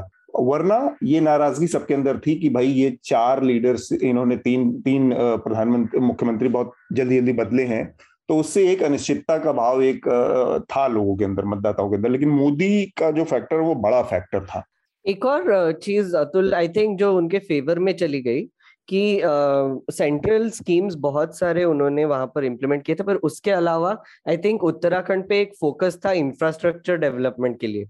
हाईवेज और अलग अलग प्रोजेक्ट्स के बारे में। तो उसके बारे में आई थिंक लोगों का एक पॉजिटिव ओपिनियन ही था जस्ट जनरली कि उसे टूरिज़्म बढ़ेगा और स्टेट का फ़ायदा होगा। और उसका पूरा क्रेडिट वो मोदी को ही देते हैं। तो ये तीन चीफ मिनिस्टर हो ना हो सेंटर से अगर उनको इतनी सारी सुविधाएँ और सुख मिल रहे हैं तो फिर वो उनको ही वापस लाना चाहते थे। गजाली कुछ कह रहे हैं। हाँ एक चीज़ मैं कांग्रेस पंजाब और ये जो लीडरशिप क्राइसिस है उस पर एक चीज़ बताना चाहूँगा कि कांग्रेस शुरू से ना इस आप ये जो पॉलिटिक्स में स्मिता मैम भी ढंग से बता पाएँगी ये इंटरनल डेमोक्रेसी जो एक टर्म है रिबेलियन को काउंटर करने के लिए हम यूज़ करते हैं ये एक बहुत बड़ा फार्स है। Difference of opinion internal democracy और इसी फंडे को पंजाब में हर बार डिफेंड करने के लिए कहा जाता था। कांग्रेस की हमेशा से यहाँ पर एक सियासत रही है कि आप एक कदम आगे लेते हैं और दो कदम पीछे लेते हैं। हम्म। जब आपने मुख्यमंत्री बदलने का निर्णय ले लिया था तो एक तो वीक डिसीज़न मेकिंग और क्विक डिसीज़न मेकिंग वाली बात है जो आपको बीजेपी में दिखेगी। वो यू टर्न नहीं लेते हैं। अगर आपने ये मन बना लिया था कि अमरिंदर सिंह को हटाना है तो प्लान बी पहले आप सोचते हैं कि अगला सीएम होगा कौन? आपने अमरिंदर सिंह को हटाया उसके 48 घंटे तक क्राइसिस है। कि फला बनेंगे, कौन बनेगा? जब आप देख रहे हैं कि नवजोत सिंह सिद्धू ने ही अमरिंदर सिंह के खिलाफ बगावत के सुर छेड़े थे तो उनसे ज़्यादा डिजर्विंग कौन होगा? और अगर आप डिसीज़न ले चुके हैं कि हाँ हमने चरणजीत सिंह चन्नी को सीएम बनाना है तो भाई आप एक बार घर की सफ़ाई करें। जो अपोज कर रहे हैं, लोग उनको आप हटाएँ। तो आपने वो भी नहीं किया। ना जो रिपेलियन वॉइसेस थे, आपने उनको नहीं हटाया। इसी वजह से चरणजीत सिंह चन्नी के मुख्यमंत्री बनने के बाद से लेकर वोटिंग वाले दिन तक हर दिन कोई ना कोई एक लीडर ट्वीट करके या अपनी नाराज़गी वैसे ही ज़ाहिर करता रहा और पार्टी हमेशा एम्बेरसमेंट होती रही लगातार। हाँ कि हम इंटरनल डेमोक्रेसी है या ऐसी आवाजों को हम अकोमोडेट करना चाहते हैं जबकि बीजेपी में ऐसा कुछ नहीं होता है। रिबेलियन हम्म। और इंटरनल डेमोक्रेसी वाली चीज़ बस यही कहना ठीक है। हम एक काम करते थोड़ा सा स्मिता को यहाँ पर अभी निकलना है, किसी एक मीटिंग में जाना है। एक बार हम यूक्रेन पर बात कर लेते हैं। स्मिता से एक बेसिक सारी इंफॉर्मेशन ले लेते हैं और उस पर यूक्रेन के उस पर बाकी लोगों की जो प्रतिक्रिया होगी, वो भी ले लेंगे। और फिर हम यूपी वाला इसके बाद रिकॉर्ड करेंगे। स्मिता को हम इस बीच में फिर छोड़ देंगे। स्मिता, इस बीच में जब चुनाव चल रहा है, उत्तर प्रदेश और कैंपेन के दौरान ही एक बड़ी क्राइसिस शुरू हुई। रसिया ने यूक्रेन पर आक्रमण कर दिया और जिस तरह से उम्मीद थी कि पूरी दुनिया जो कम से कम वेस्ट वर्ल्ड जो है, यूरोप है या अमेरिका है, उनके बचाव में आएगा, क्योंकि सारा का सारा क्राइसिस की जड़ में यही माना जा रहा था कि यूक्रेन जो है, वो एक लिमिट से ज़्यादा वो वेस्ट ब्लॉक जो है यूरोप था या नेटो जो है, उसके साथ उसकी जो करीबी बढ़ती जा रही थी, उससे रूस बहुत असहज था। लेकिन वो उसके बचाव में उस तरह से नहीं आया। तो ये सारी चीज़ों ने मिलकर जिस क्राइसिस को जन्म दिया है एक तो उसकी अभी क्या स्थिति है और दूसरा उसका पहलू है कि भारत का जो अब तक रुख रहा है इस पूरे क्राइसिस में, उस पर आपकी क्या प्रतिक्रिया है? देखिए, अतुल, उसमें काफ़ी सारी चीज़ें हैं। वैसे तो 24 फरवरी को जब ये शुरू हुआ कि रूस ने हमला कर दिया इन्वेट कर दिया यूक्रेन को, उसके कई हफ्तों पहले से ही अमेरिका की इंटेलिजेंस एजेंसीज की तरफ़ से बार बार ये इनपुट्स आ रही थी और एक तरीके से उन बयानों से भी एक ऐसी स्थिति बनाई गई जब अमेरिका बार बार कह रहा था कि रूस ने आपके, हंड्रेड थाउज़ेंड या हंड्रेड फिफ्टी थाउज़ेंड ट्रूप्स लगा रखे हैं तो एक ऐसी स्थिति बन गई थी कि अगर ये अटैक नहीं होता तो उसके बाद जो है फिर वही अमेरिका, वही वेस्टर्न कंट्रीज़ बाकायदा एक श्रेय भी लेते कि देखो, हम लोगों ने जो कूटनीतिक दबाव डाला और जिसकी वजह से जो है रूस को बैक ट्रैक करना पड़ा। लेकिन जहाँ तक American troops coming into European soil coming into Ukraine is concern इसकी संभावनाएँ कम ही थी, क्योंकि यूरोप के अगर हम आज के हाल के हम मेन इन्फ्लेक्शन पॉइंट को देखें तो यूक्रेन से पहले वो 2008 जब जॉर्जिया की बात हुई थी, जॉर्जिया और उसके बाद 2014 में जब रूस ने क्रेमिया को एनेक्स किया था, ये सारे मेन इन्फ्लेक्शन पॉइंट्स थे। और भले ही नेटो की सदस्यता को लेकर जो है इस मामले का ट्रिगर हुआ हो अंदर, एक अंदर खाने एक प्रॉक्सी वॉर जारी था यूक्रेन में पिछले कई सालों से ही लगातार।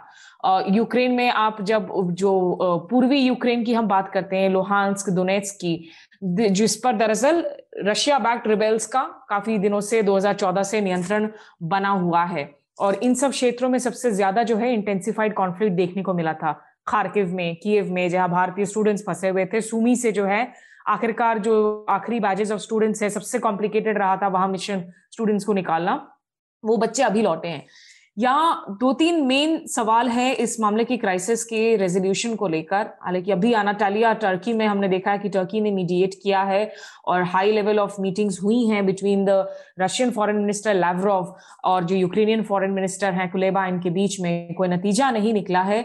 जो फ्रांस के राष्ट्रपति हैं मैक्रॉ इसराइल के प्रधानमंत्री बेनेट उनको हमने देखा कि जो इसराइल के शबात के वक्त में वो गए बकायदा उन्होंने यूक्रेन के राष्ट्रपति से बात की, पुतिन से बात की, मैक्रो से, जर्मनी के नए चांसलर ओलाफ शॉल से बात की।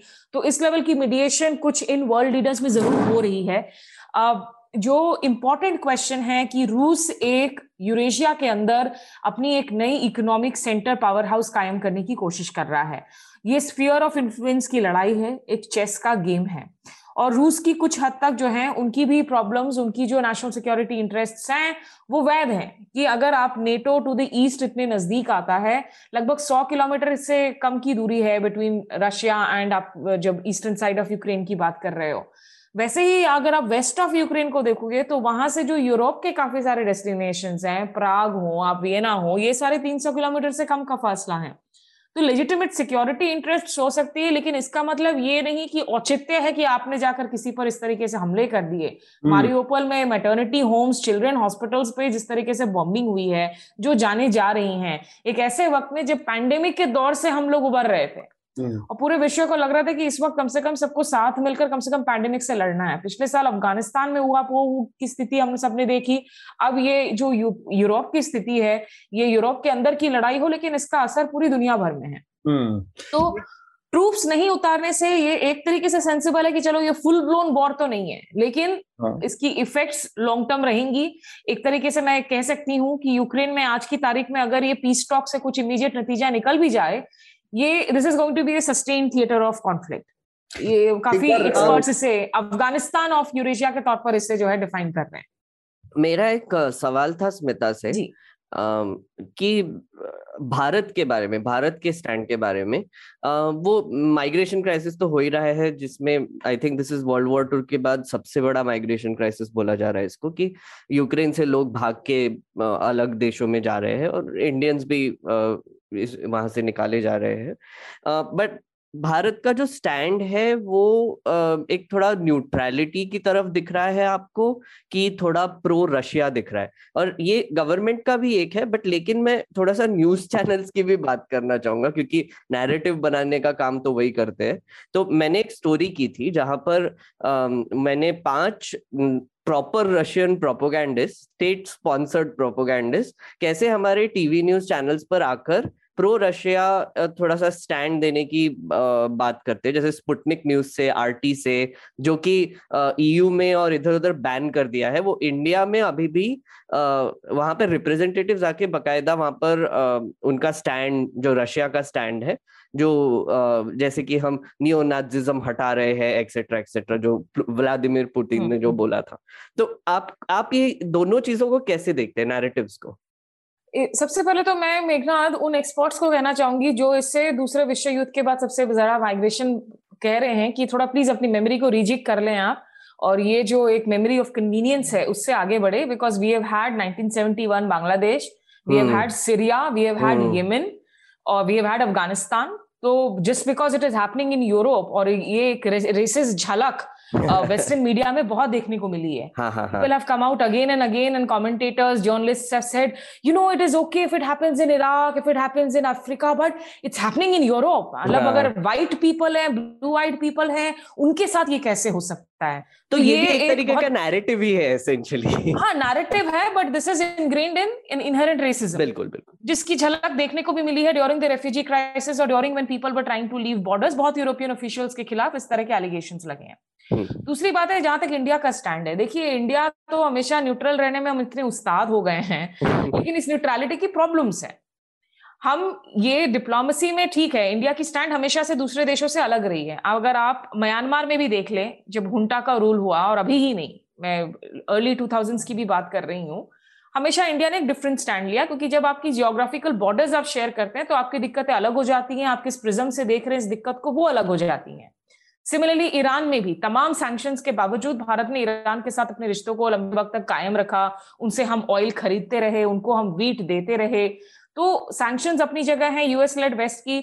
हम अपनी नेशनल सिक्योरिटी इंटरेस्ट को जो है सिक्योर करते हैं। ये किसी भी देश की एक प्राथमिकता होती है, क्योंकि आज जो ग्लोबल वर्ल्ड ऑर्डर है, उसमें एक तो उदारवादी जो ऑर्डर है, वो बदल गया है।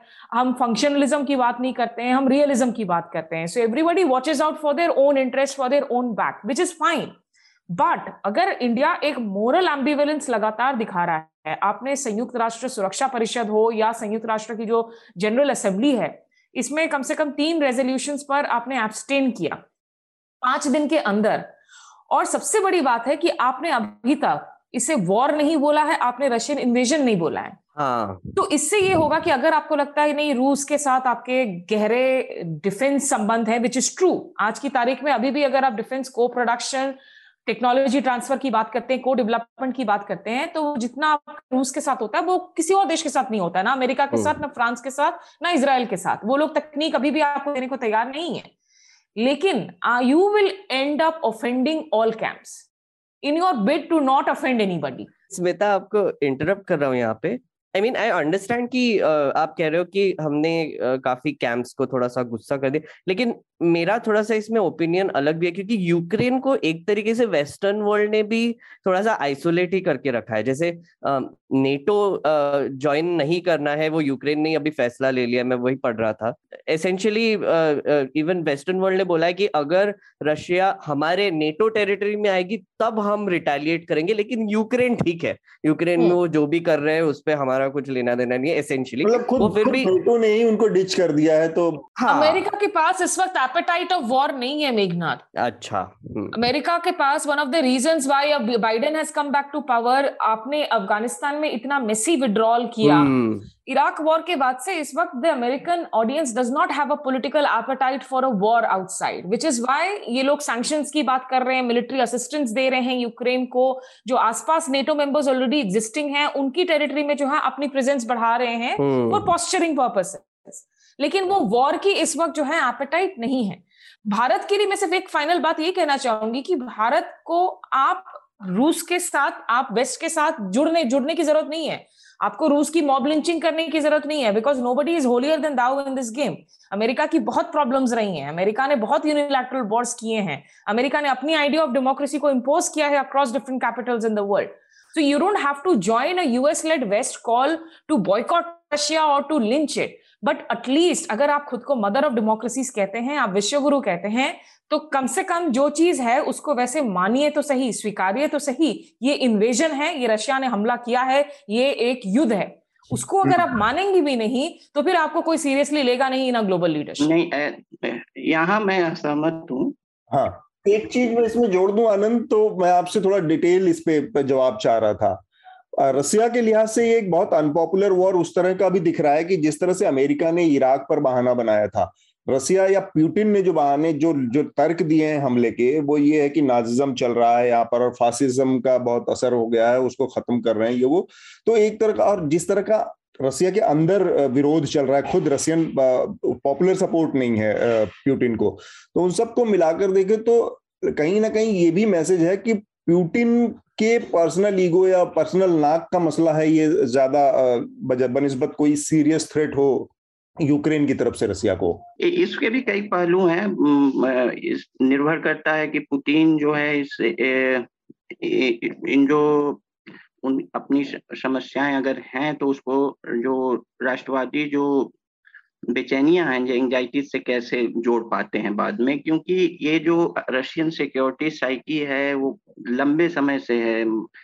आपको मैं बताऊँ कि सेवनटीन सेंचुरी में रशिया की एम्प्रेस कैथरीन थी, उनका फ़ेमस एक वक्तव्य है, जो कि राष्ट्रीय सुरक्षा में रशिया में अभी भी बहुत पॉपुलर है कि in order to defend our borders we have to extend it तो अगर रशिया को आप देखें तो नेचुरल बॉर्डर्स नॉर्थ में आर्टिक ओशन और फार ईस्ट में पैसिफिक है। तो रशिया की पॉलिसी जो है, वो जो हमेशा डिफेंसिव एग्रेसिवनेस की यूरोप में और खासकर पोस्ट कोल्ड वार रही है, क्योंकि जो नेटो ने एक नवजात रशियन स्टेट जो यूएसएसआर से निकला, उससे जो कमिटमेंट्स कुछ किए थे कि जो फैलेगा नहीं ईस्टवर्ड्स मार्च नहीं होगा, उस पर उन्नीस सौ निन्यानवे से ही उसकी जो है उसको बिलाय किया, उसको तोड़ा। तो उसके बाद जो एक स्ट्रॉन्ग मैन लीडर का उभरना, उन राष्ट्रीय सुरक्षा की एंजाइटीज को एक मिलिट्री पॉलिसी में बदलना, वो जॉर्जिया में हो या यूक्रेन में हो है वो एक पक्ष रहा है। अब चूँकि लोकतांत्रिक व्यवस्था नहीं है तो एक्चुअली मार्च परसेप्शन क्या है, यह भी जानना मुश्किल है। लेकिन ये एंजाइटीज रशियन सिक्योरिटी साइकी में काफ़ी घर की हुई हैं सदियों से। और दूसरी बात है कि अभी जो है जो भारत का स्टैंड रहा, जो दूसरा पक्ष है, उसके एक्सप्लेनेटरी नोट्स जो वो यूएनएससी में हो या जनरल असेंबली में जो वोटिंग है या इस पे एक्सप्लेनेटरी नोट्स भारत ने जो दिए हैं, वो एक टाइट्रोप वक्त तो है। लेकिन अभी क्या है कि भारतीय सुरक्षा पॉलिसी में एक ड्यूअलिज्म है कि एक तरफ़ तो अगर एशिया को देखे कॉन्टिनेंटल एशिया मैरीटाइम एशिया को नहीं तो कॉन्टिनेंटल एशिया में जो रशिया है, वो सिर्फ़ मिलिट्री सप्लाई जो कि 2010 से 20 में करीब बासठ परसेंट रहा रशिया से, एक स्टडी के अनुसार। और जो वो अफ़गानिस्तान में रोल हो, जो कि डिनाई किया actually troika talk plus talks में भी डिनाई किया रसिया ने भारत को वो रोल लेकिन संभावनाएँ भारत तराश रहा है, क्योंकि डायरेक्ट स्ट्रेटेजिक इंटरेस्ट है भारत का। फिर जो सेंटर एशिया में भारत फिर से पैठ जमाना चाह रहा है, उसमें हो। और चाइना का काउंटर वेलिंग जो है तो चाइना के काउंटर वेलिंग में जो दूसरा पक्ष है, जो वेस्ट है, वो भी एक ड्यूअलिज्म में दूसरा, क्योंकि मैरीटाइम सिक्योरिटी में रूस जो है, बहुत काम नहीं आने वाला है तो क्वेड है, यूएस है, जापान है, ऑस्ट्रेलिया या यू बेसिकली यूएस तो सिक्योरिटी इंटरेस्ट की डुअलिज्म है अभी। तो टाइट रोप वॉक जो है बहुत आवश्यक है। मैं नहीं मानता कि डिप्लोमेसी में अगर आप एक टाइट रोप वॉक करते हैं तो यू इन्वाय एवरीवन इस इसके अगर डिप्लोमेटिक हिस्ट्री में अगर इसके देखें तो इसके मिक्स्ड रिजल्ट्स हैं। ऐसा कोई बहुत स्पष्ट कह देना मेरे ख्याल से जंपिंग द गन टाइप का होगा ठीक बात। स्मिता को जाना है उससे पहले अगर आनंद की बात पर वो कोई आखिरी टिप्पणी करे उसके बाद हम स्मिता को विदा करेंगे। जिन एक्सप्लेनेशन ऑफ़ वोट्स का ज़िक्र कर रहे थे ना अतुल अगर एक्सप्लेनेशन ऑफ़ वोट्स को कोई इंसान पढ़े तो उसमें ऐसा दिखेगा कि ये जो रेजोल्यूशन है ये एक बड़ा बुरा एप्पल है इस एप्पल से बहुत टॉक्सिसिटी हो सकती है। ये एप्पल रॉटन है। ये इतना सड़ा हुआ है कि हमने इसको खाने का फैसला कर लिया है। That is how the explanation of vote actually sounds so it's a problem कि because it is so problematic so I agree to go with the problem I mean we can all have differences of course you know maritime security के लिए आज आपको US की interest हैं। आपकी civil society technology science में US की role बहुत प्रमुख है। कॉन्टिनेंटल सिक्योरिटी में in Eurasia today in you know the larger Eurasia actually after the Afghanistan withdrawal America की उतनी प्रेजेंस नहीं है वहाँ पर। वहाँ ऑफ़ कोर्स uh, लेकिन जो वेस्ट की मूव्स हैं उससे रशिया और चाइना को आप एक अननेचुरल अलायंस में और ज़्यादा से ज़्यादा जो है पुश कर रहे हैं। ये सारी क्राइटेरियाज हैं। All I am saying is you don't need to mob lynch Russia but at least spell a war as a war that is important for you as a democracy to spell it out उससे ऐसा नहीं होना है कि Russia बिल्कुल आपसे नाराज़ हो जाएगा। और प्रोपोगांडा वॉर्स दोनों तरफ़ से हो रहे हैं यूक्रेन से भी हो रहे हैं रूस से भी हो रहे हैं। जो भारतीय मीडिया वहाँ पर पहुँची हुई यूक्रेन वॉर जब वॉर हो नहीं रहा था तो ऐसे कई चैनल थे जो रोज लगातार जो मुहूर्त निकाल रहे थे कि कल सुबह सात बजे हमला हो जाएगा कल रात आठ बजे हमला हो जाएगा। आई थिंक जब फाइनली हमला हो गया so they must have been like अब कल क्या मुहूर्त निकालें? तो जो रिपोर्टर्स वहाँ फ़ील्ड पर हैं ग्राउंड पर हैं वो यूक्रेन का पक्ष ले रहे हैं जो कमेंटेटर्स टीवी पर आ रहे हैं बहुत सारे are entrenched into our establishment जो रूस का पक्ष ले रहे हैं। So it is getting play out I think that's where I landed recommendations की आपने शायद बात की अतुल तो रिकमेंडेशन हाँ, uh, आप अपना दे दीजिए। देयर जस्ट टू बुक्स एक यूक्रेन के संदर्भ में I think it is always good to go back to history so there is this old book called the revenge of geography which is a book by Robert D. Kaplan, and it also talks about Mackinder's theories कि किस तरीके से land bound countries जो उनकी risk assessment होती है analysis होती है वो कैसे डिफरेंट है? So it looks at various regions of the world और कैसे उनकी जियोग्राफी ने उनकी पॉलिसीज़ को डिफाइन किया है। It is always a very good book for any मैंने इससे पहले दो बार पहले ये रिकमेंड यहाँ हुआ है। Oh, very nice. अच्छा अच्छा. Uh, so Kaplan ji, Kaplan ji will be very happy with News Laundry चर्चा. I'm sure. और बी एक हम चूँकि पॉलिटिक्स की बात कर रहे हैं अभी जस्ट इसी वीक एक्चुअली एक किताब लॉन्च हुई है जो प्रोफेसर मुकुलिका बैनर्जी ऑक्सफोर्ड की हैं उन्होंने लिखा है ये किताब this is called cultivating democracy and ये this looks basically through the rural economy of West Bengal for a certain period running up to I think twenty ये कि एग्रेरियन सोसाइटीज और डेमोक्रेसीज के बीच का जो रिश्ता है और आज की तारीख में जो सिटीजनरी की क्वालिटी बदल रही है, जो लोग हैं, नागरिक हैं, उनका एक लोकतंत्र के साथ जो रिश्ता है और गणतंत्र के साथ जो वर्टिकल रिश्ता है, ये कैसे बदल रहा है, इससे किस तरीके से लोकतांत्रिक जो व्यवस्थाएँ हैं वो बदल रही हैं, उस पर ये काफ़ी वेल रिसर्च एक एंथ्रोपोलॉजिकल सोशोलॉजिकल किताब है which I think some of the readers में actually want to pick up thank you Smita thank you thanks Atul thank you everyone bye bye bye Atul एक जस्ट छोटी सी मैं चीज़ जोड़ना चाहूँगा। मेरा एक्चुअली रिकमेंडेशन भी है बाद में इस पर पर मैं अभी एक जस्ट पैनल के मे बी व्यूज़ मिल जाए थोड़े से। हाँ. मैं थोड़ी सी पॉलिटिकल थियोरी हिस्ट्री पढ़ रहा था तो उसमें एक बहुत ऑब्वियस पैटर्न आ जाता है जब वर्ल्ड ऑर्डर थोड़ी सी चेंज हो जाती है। मतलब एक डोमिनेंट कंट्री जो है वो पीक पे आके थोड़ा सा गिरना चाहती है गिर गिर जाती है। और वो यूजुअली वॉर टाइम पर होता है कि मतलब ये जो ट्रांजिशन ऑफ़ पावर है, जैसे ब्रिटिश एम्पायर का था या फिर डच एम्पायर का था। और अभी अमेरिकन एम्पायर जो मैं बोलता हूँ, उसका शायद हो रहा है क्योंकि एक जो ये न्यूट्रलिटी का स्टैंड हमने लिया है वो ठीक है, लेकिन अमेरिका भी कैसे वॉर के लिए तैयार नहीं है? मुझे लगता है इसका एक बहुत लेना देना उनके इकोनॉमिक्स से भी है कि उनकी जो अभी नेशन की जो इकोनॉमी है वो इतनी स्ट्रांग नहीं चल रही है और उसकी वजह से वो और वॉर पे खर्चा नहीं कर सकते। तो इसी वजह से I think the economically strong nation जो कि अब इस समय में चाइना और रशिया लग रही है, वो अपना एक कुछ कुछ दबदबा बढ़ाने की कोशिश कर रही है और एक एक ट्रांजिशनल शिफ्ट आ रहा है पूरे वर्ल्ड ऑर्डर में।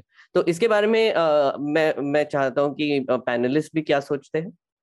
देखिए एक बहुत बेसिक चीज़ है कि हम वर्ल्ड ऑर्डर को हिस्ट्री के संदर्भ में डिफाइन करते हैं। हम कहते हैं कि हम पोस्ट कोल्ड वॉर एरा में रह रहे हैं।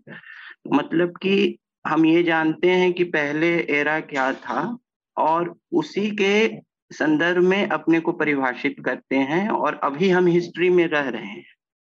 और जो भविष्य के इतिहासकार एक्चुअली डिफाइन करेंगे कि हम किस युग में रह रहे थे। तो एक तो जैसा कि पावर इक्वेशंस वर्ल्ड ओवर का कि, कौन कितना पावरफुल है। अगर वो डिफाइन अगर एक बायोपोलरिटी आती है वो चाइना को लेके या रशिया को लेके तो जैसे कि एक तो डेफिनेशन बन सकता है कि हम इंटर कोल्ड वार पीरियड में रह रहे हैं। मतलब एक कोल्ड वार जो एटी नाइन या नाइन्टी में खत्म हुआ, उसमें और अब नए कोल्ड वार जो है, अब कोल्ड वार कैसे कोल्ड रहता है? बैलेंस ऑफ़ पावर से, जिसमें डायरेक्ट मिलिट्री कॉन्फ्रंटेशन बहुत लार्ज स्केल का नहीं होता है। छिटपुट चीज़ मिलिट्री क्लासेस होती हैं इधर उधर वो सपोर्टेड कंट्रीज़ का सैटेलाइट कंट्रीज़ का, लेकिन फुल ब्लोन नहीं होती। तो अगर जो है जो सत्ता का इस तरह से कॉन्फ़िगरेशन विश्व सत्ता का बदलता है कि एक नया कोल्ड वार आता है तो ये जो समय है, वो हो सकता है इंटर कोल्ड वार पीरियड है, जो कि बुक एंडेड हो दो कोल्ड वार से। दूसरी चीज़ है कि युद्ध क्यों नहीं कर रहे हैं? आपको एक हिस्टोरिकल पैरेलल है कि कोल्ड वार के समय भी कुछ चीज़ें जो थी जिसका बहुत विरोध होता था, लेकिन जो है जैसे यूएसएसआर ने छप्पन में हंगरी पे, बाद में पोलैंड, चेकोस्लोवाकिया, ये सब पर जो सैटेलाइट कंट्रीज़ थी, उस पर हमला किया डायरेक्ट मिलिट्री इंटरवेंशन करके अपनी अपने समर्थन वाली सत्ताएँ बनाई। उसी तरह इसको ब्रेजनेव डॉक्ट्रिन भी कहते थे कि हम ऐसा करेंगे। उसका एक दावा था कि हम ऐसा करेंगे कि हम अपने जो है इनसिक्योरिटी को लेके, उसको एड्रेस करने के लिए। और दूसरा है कि एक यूएस में भी मॉनरो डॉक्ट्रिन था कि लैटिन अमेरिका वगैरह में हम इस तरह से करेंगे। उसमें भी कभी भी जो है रश यूएसएसआर विरोध करने के बाद भी डायरेक्ट मिलिट्री इन्वॉल्वमेंट नहीं लिया। उ, उसको आरे हाथ नहीं लिया कि आप ऐसा क्यों कर रहे हैं मिलिट्री एक्शन और यूएस ने भी नहीं ऐसा कोई सिर्फ़ जो है लिप सर्विस जो है विरोध का। तो ये बैलेंस ऑफ़ पावर थियरी पे करता है कि वो भी एक डेटरेंस बन जाता है कि दोनों पक्ष इतने शक्तिशाली हैं कि कोई विक्ट्री पे श्योर नहीं है और अगर श्योर भी है तो उस उसके कॉस्ट जो है उस भविष्य के विजेता के लिए इतने ज़्यादा है कि वो विजय जो है उसके लिए बहुत महत्व नहीं नहीं, नहीं रखती। ठीक बात। तो हम आगे बढ़ते हैं। उत्तर प्रदेश के नतीजों पर। उत्तर प्रदेश का नतीजा सबके सामने है। एक बार मैं उत्तर प्रदेश का जो अंतिम आंकड़ा अभी आ चुका है वो लोगों के सामने रख देता हूँ। तो सही सही तस्वीर उसके बाद हम इस पर बातचीत करेंगे सबसे। 403 की विधानसभा है। 255 सीटें भारतीय जनता पार्टी ने अकेले जीती हैं। इसके अलावा उनकी सहयोगी दल है अपना दल सोनेलाल, उसको 12 सीट मिली है। और दूसरी तरफ़ समाजवादी पार्टी को 111 सीट मिली है, राष्ट्रीय लोकदल जो कि उनकी सहयोगी है, उसको आठ सीट मिली है, और सुहेल देव भारतीय समाज पार्टी ओम प्रकाश राजभर जो हैं, उनको छह मिली है। तो ले देकर करीब 130 के आसपास पहुँच पाई है समाजवादी पार्टी और उसका गठबंधन। 170 पचहत्तर के सत्तर के आसपास भारतीय जनता पार्टी का गठबंधन पहुँचा है। और वोट परसेंटेज के लिहाज से इस बार इकतालीस दशमलव तीन, forty one point three percent vote Bharatiya Janata Party को मिले हैं। और 32.1 परसेंट एसपी को। इसमें अगर हम आ, दो और पार्टियाँ जो इनकी सहयोगी हैं आरएलडी और सुहेल देव समाज पार्टी उसको जोड़ दें तो आ, करीब तीन परसेंट आरएलडी का वोट है और करीब ऐसे ही दो तीन परसेंट दो परसेंट के डेढ़ पौने दो परसेंट के आसपास सुहेल देव भारतीय समाज पार्टी का वोट तो ले देकर ये पहुँचते हैं करीब 36 परसेंट के आसपास। तो अखिलेश यादव के लिए वोट परसेंटेज या अपना पार्टी का जो दायरा बढ़ा है, उस लिहाज से तो बहुत संतोष की बात है कि वो अकेले दम पर पिछली बार 22 परसेंट थे और 32 परसेंट तो 10 परसेंट वोट का सीधा सीधा इजाफा हुआ है। सीटें उस लिहाज से नहीं मतलब सीटें भी बढ़ी हैं उनकी पिछली बार वो सैंतालीस सीटों पर थे इस बार वो सीधे सीधे 111 सीटों पर है। तो वो सीटों के रूप में भी दिख रहा है लेकिन भारतीय जनता पार्टी का जो पूरा मामला है उसने अपने वोट परसेंटेज में करीब ढाई परसेंट की बढ़ोतरी की है पिछले चुनाव के मुकाबले। उनतालीस से सीधे साढ़े इकतालीस पहुँच गए हैं करीब करीब।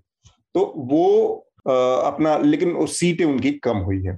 तो पहली प्रतिक्रिया आप सब लोगों से उत्तर प्रदेश के नतीजों को और पार्थ भी उत्तर प्रदेश लगातार घूमते रहे हैं तो उत्तर प्रदेश के नतीजों ने क्या चौंकाया है?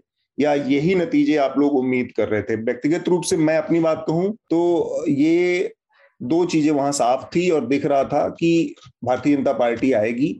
इस नंबर की उम्मीद नहीं थी 255 मेरे, मेरी अपनी उम्मीद मैक्सिमम 230 तक थी। कोई बहुत स्ट्रांग एंटी इनकम्बेंसी नहीं थी योगी आदित्यनाथ के खिलाफ, पूरे स्टेट में जहाँ जहाँ हम घूम रहे थे। नरेंद्र मोदी की लोकप्रियता में कोई बहुत गिरावट नहीं थी। नरेंद्र मोदी अभी भी बहुत बड़े मैग्नेट फैक्टर बने हुए हैं आठ साल बाद भी। उत्तर प्रदेश में। और उसके अलावा जो स्कीम्स थी तो बहुत सारे लोगों से मुलाकात में, बातचीत में ये बात सामने आई कि जो केंद्र की स्कीम्स थी, उसमें आवास योजना की स्कीम, उसमें राशन की स्कीम, उसमें लोगों को गैस सिलेंडर वाली स्कीम, आयुष योजना, इसके अलावा किसान सम्मान निधि। तो जितनी स्कीम थी ऑलमोस्ट ज़्यादातर लोग ऐसे थे कि जो, जिनको कम से कम दो स्कीम्स के लाभ मिल रहे थे, ज़्यादातर ऐसे भी लोग थे जिनको चार चार स्कीम पाँच पाँच स्कीम के भी लाभ मिले, चार के, तीन के। तो वो एक बड़ा लोगों के दिमाग पे चल रहा था कि भाई, ये रहेंगे तो हमें ये स्कीम्स आगे भी मिलेंगी। और इसके अलावा जो नहीं जिन लोग, जैसे ऐसे भी लोग मिले जिनको कोई स्कीम का लाभ नहीं मिल रहा था, लेकिन उनको ये उम्मीद थी कि अगर ये लोग नहीं आए तो हमें एकदम नहीं मिलेगा। इनके आने से हमें भी मिल सकता है आगे। तो वो एक बड़ा फैक्टर था। मैं चाहूँगा पार्थ से शुरू करें। पार्थ ने किया है दौरा गोरखपुर और उस इलाके में पूर्वी बेल्ट में, जहाँ पर योगी आदित्यनाथ का भी गढ़ है और नरेंद्र मोदी का भी सीट है उस पूरी बेल्ट में। तो उन्होंने क्या पाया वहाँ पे? पार्थ? जी, बिल्कुल। मैं वेस्ट भी गया था अवध का इलाका भी थोड़ा सा घूमा मैं और फिर ईस्ट में भी आया मैं आखिर में। और एक बात मुझे तो साफ़ लग रही थी, जैसे आपने भी कहा कि भाजपा की सरकार फिर से आ जाएगी। मतलब समाजवादी पार्टी का गेन ग्राउंड पे दिख रहा था लेकिन जब 312 सीटें किसी पार्टी की होती है तो वो मैंडेट ओवरटर्न करने के लिए बहुत बड़ा वेव लगता है और उस वो ग्राउंड पे कहीं दिख नहीं रहा था। तो समाजवादी पार्टी का गेन दिख रहा था लेकिन ऐसा वेव नहीं लग रहा था कि कहीं बीजेपी का वोट टूट रहा है या आ, आ, आ, और उनको मतलब जो उनकी कोर वोटर से कहीं हिल रहे हैं। तो एक बात साफ़ थी लेकिन जैसे आपने कहा मुझे भी दो सौ तीस दो सौ चालीस के आसपास लगा था उनके आएँगे लेकिन उससे ज़्यादा आए हैं। उसकी कई वजह है जैसे आपने कहा जो वेलफेयर स्कीम्स है उनकी उसका बहुत फ़ायदा उनको हुआ है। हमने मोदी जी का नमक खाया है ये लाइन मैंने बहुत बार सुनी। हम्म। खासकर ईस्ट यूपी में जो अवध या वेस्ट यूपी से ज़्यादा गरीब है इलाका। What it also did was east UP में ओबीसी सेंटिमेंट भी बहुत ज़्यादा है क्योंकि वो बिहार से सटा हुआ है। तो वहाँ पे राशन स्कीम्स और बाकी सारी स्कीम्स किसान सम्मान निधि के वजह से जो ओबीसी फैक्टर था जो अखिलेश यादव चाहते थे कि अपने पास आए थ्रू स्वामी प्रसाद मौर्य या ओपी राजभर या दारा सिंह चौहान तो उस तरह से किस तो वो किसी तरह से बीजेपी ने अपने पास रख लिया। थोड़ा बहुत फ़ायदा हुआ समाजवादी पार्टी को क्योंकि उन्होंने तेरह परसेंट जैसे आपने कहा तेरह परसेंट राइज हुआ है उनका वोट शेयर और हम्म। इस मामले में मैं एक चीज़ कहना चाहूँगा समाजवादी पार्टी के बारे में। एक तरह से देखा जाए तो अखिलेश यादव पिछले पहले चार साल में चार सवा चार साल में वो ज़्यादा ऑपोजिशन कहीं दिख नहीं रहे थे ग्राउंड पे। जो भी उन्होंने मेहनत की है वो पिछले छह महीने आठ महीने साल भर में की है। और फिर भी उनको तेरह परसेंट राइज हुआ है उनके वोट शेयर में। मैंने कल भी एक किसी शो पे कहा कि अगर आठ महीना काम करके उनका दस परसेंट या तेरह परसेंट वोट शेयर बढ़ रहा है तो अगर वो पाँच साल लगातार मेहनत करते तो शायद ये इलेक्शन और क्लोज हो सकता था। अगर हम देखें तो एंटी इनकम्बेंसी यूथ में थी आ, काफ़ी बेरोजगार यूथ आ, मिले मुझे जो कह रहे थे कि हमारे पास नौकरी नहीं है and and we want you know better future लेकिन उसका कन्वर्ट नहीं कर पाए अखिलेश यादव एक तरह से। आ, ये एक कहूँगा। और दूसरी बात राशन स्कीम की वजह से महिलाओं के ऊपर काफ़ी फ़र्क पड़ा। काफ़ी महिलाएँ बीजेपी को वोट कर रही हैं। एक एक महिला ने मुझे बताया कि मुझे याद नहीं है पिछली बार हमने दाल और सब्ज़ी एक ही दिन कब बनाई थी। तो उसके लिए जिसके लिए कुछ काम नहीं है घर पे आ, पैसे नहीं आ रहे हैं तो उसके लिए अगर राशन मिल रहा है तो बहुत बड़ी बहुत बड़ी चीज़ होती है। Many of them told me that we would have starve to death if we hadn't received ration packets on time तो एक तरह से बीजेपी का ये जो कॉकटेल है हिंदुत्व का वेलफेयर पॉलिटिक्स का और उनका जो पीआर प्रोपोगेंडा है उसका कॉकटेल का ये नतीजा है ऐसा मैं कहूँगा जिस तरह हम्म। से उन्होंने कोविड को न्यूट्रलाइज कर दिया कोविड के इम्पैक्ट को मतलब जो हमें गंगा में शव दिखे थे जो ऑक्सीजन के अभाव की वजह से मृत्यु हुए थे बहुत सारे लोग मुझे ऐसे मिले जिनके घर में मृत्यु हुए हैं जिनके घर में दो दो तीन तीन लोगों की जाने गई है हम्म, लेकिन। वो भी कह रहे थे कि ये महामारी थी ये सरकार की गलती नहीं थी ये तो आ, आ, होना ही था ये यहाँ पे रिसोर्सेस नहीं है यूके और यूएस में भी इतने रिसोर्सेस है वहाँ पे भी इतने लोग मरे तो हम्म। यहाँ पे तो मरेंगे ही तो ये जो आ, आ, जिस तरह से बीजेपी को इसका आ, इसका सेटबैक नहीं हुआ ये मेरे ख्याल से उनके पीआर का बहुत बड़ा एक सक्सेस है। ये मीडिया का हिंदी मीडिया का भी एक बहुत बड़ा सक्सेस है क्योंकि जिस तरह से कोविड कवर किया था और हिंदी मीडिया का बहुत बड़ा इम्पैक्ट रहता है और जिस तरह से कवरेज था सेकेंड वेव का या पूरा कोविड का ही आ, मेरे ख्याल से हम जो जो हिंदी मीडिया ने कवरेज किया था वो जितने सवाल मोदी और योगी को पूछने चाहिए थे वो नहीं पूछे थे। एक तरह से उनको ऑब्जॉल्व कर दिया था and it re the people's belief that the establishment was truly helpless तो पार्थ ने काफ़ी विस्तार से उत्तर प्रदेश के बारे में बताया उन्होंने जो हिस्से कवर किया और जो उन्होंने वहाँ पर समझा बुझा था। आनंद मेरा सवाल आपसे उत्तर प्रदेश को लेकर ये है कि लगातार ये दूसरी बार भारतीय जनता पार्टी ने एक बड़ी जीत दर्ज की है। पिछला 312 सीटों का था, इस बार उनको 260 के सत्तर के आसपास सीटें मिल रही हैं। तो बहुत बड़ी जीत है मतलब अगर मेजोरिटी के लिहाज से देखें तो ये छोटी जीत नहीं है। और दूसरी बार ऐसा हुआ है उत्तर प्रदेश और बिहार के नज़रिए से अगर देखें तो सोशल जस्टिस की एक बड़ी ज़मीन मंडल कमीशन या नब्बे के दशक के बाद से बनकर उभरा था। यहाँ पर जो जातीय पहचान वाली पार्टियाँ या जो सोशल जस्टिस वाली पार्टियाँ था, उनका उभार पिछले तीस सालों में हुआ। उसमें बहुजन समाज पार्टी भी थी, उसमें समाजवादी पार्टी भी थी और बिहार में भी इसी तरह का कॉन्ग्रेस पैटर्न एक था, इस तरह की पार्टियों का। लेकिन पिछले दो चुनावों के नतीजों को अगर हम देखें तो क्या ये कहा जा सकता है अब कि उत्तर प्रदेश का इलाका, बिहार का इलाका, ये जो पूरी नॉर्थ इंडिया की पट्टी है ये, इसमें जो हिंदुत्व का, की विचार, का विचार है या हिंदुत्व की जो राजनीति है, उसने अब सोशल जस्टिस या जो जातीय आधार पहचान, उसका जो अंडरटोन है जातीय पहचान, उसको इरेलीवेंट कर दिया है, उसको बेमतलब कर दिया है, उन, उस राजनीति की धार अब खत्म हो चुकी है। मेरे ख्याल से ये म्यूचुअली एक्सक्लूसिव नहीं रह गया है कि मतलब ये दोनों आ, कुछ उसके तत्वों का समावेश भारतीय जनता पार्टी ने खुद के जो है सामाजिक समीकरण में कर लिया है। और जो राइवल सोशल अलायंसेज हैं वो जैसे नॉन यादव ओबीसी का नॉन जाटव दलित्स का हो सकता है कुछ जाटव दलित भी इस बार वोट किए हों भाजपा को क्योंकि बीएसपी का वोट शेयर ऐसा दिखा रहा है। या हो सकता है वो समाजवादी पार्टी को भी वोट गया हो।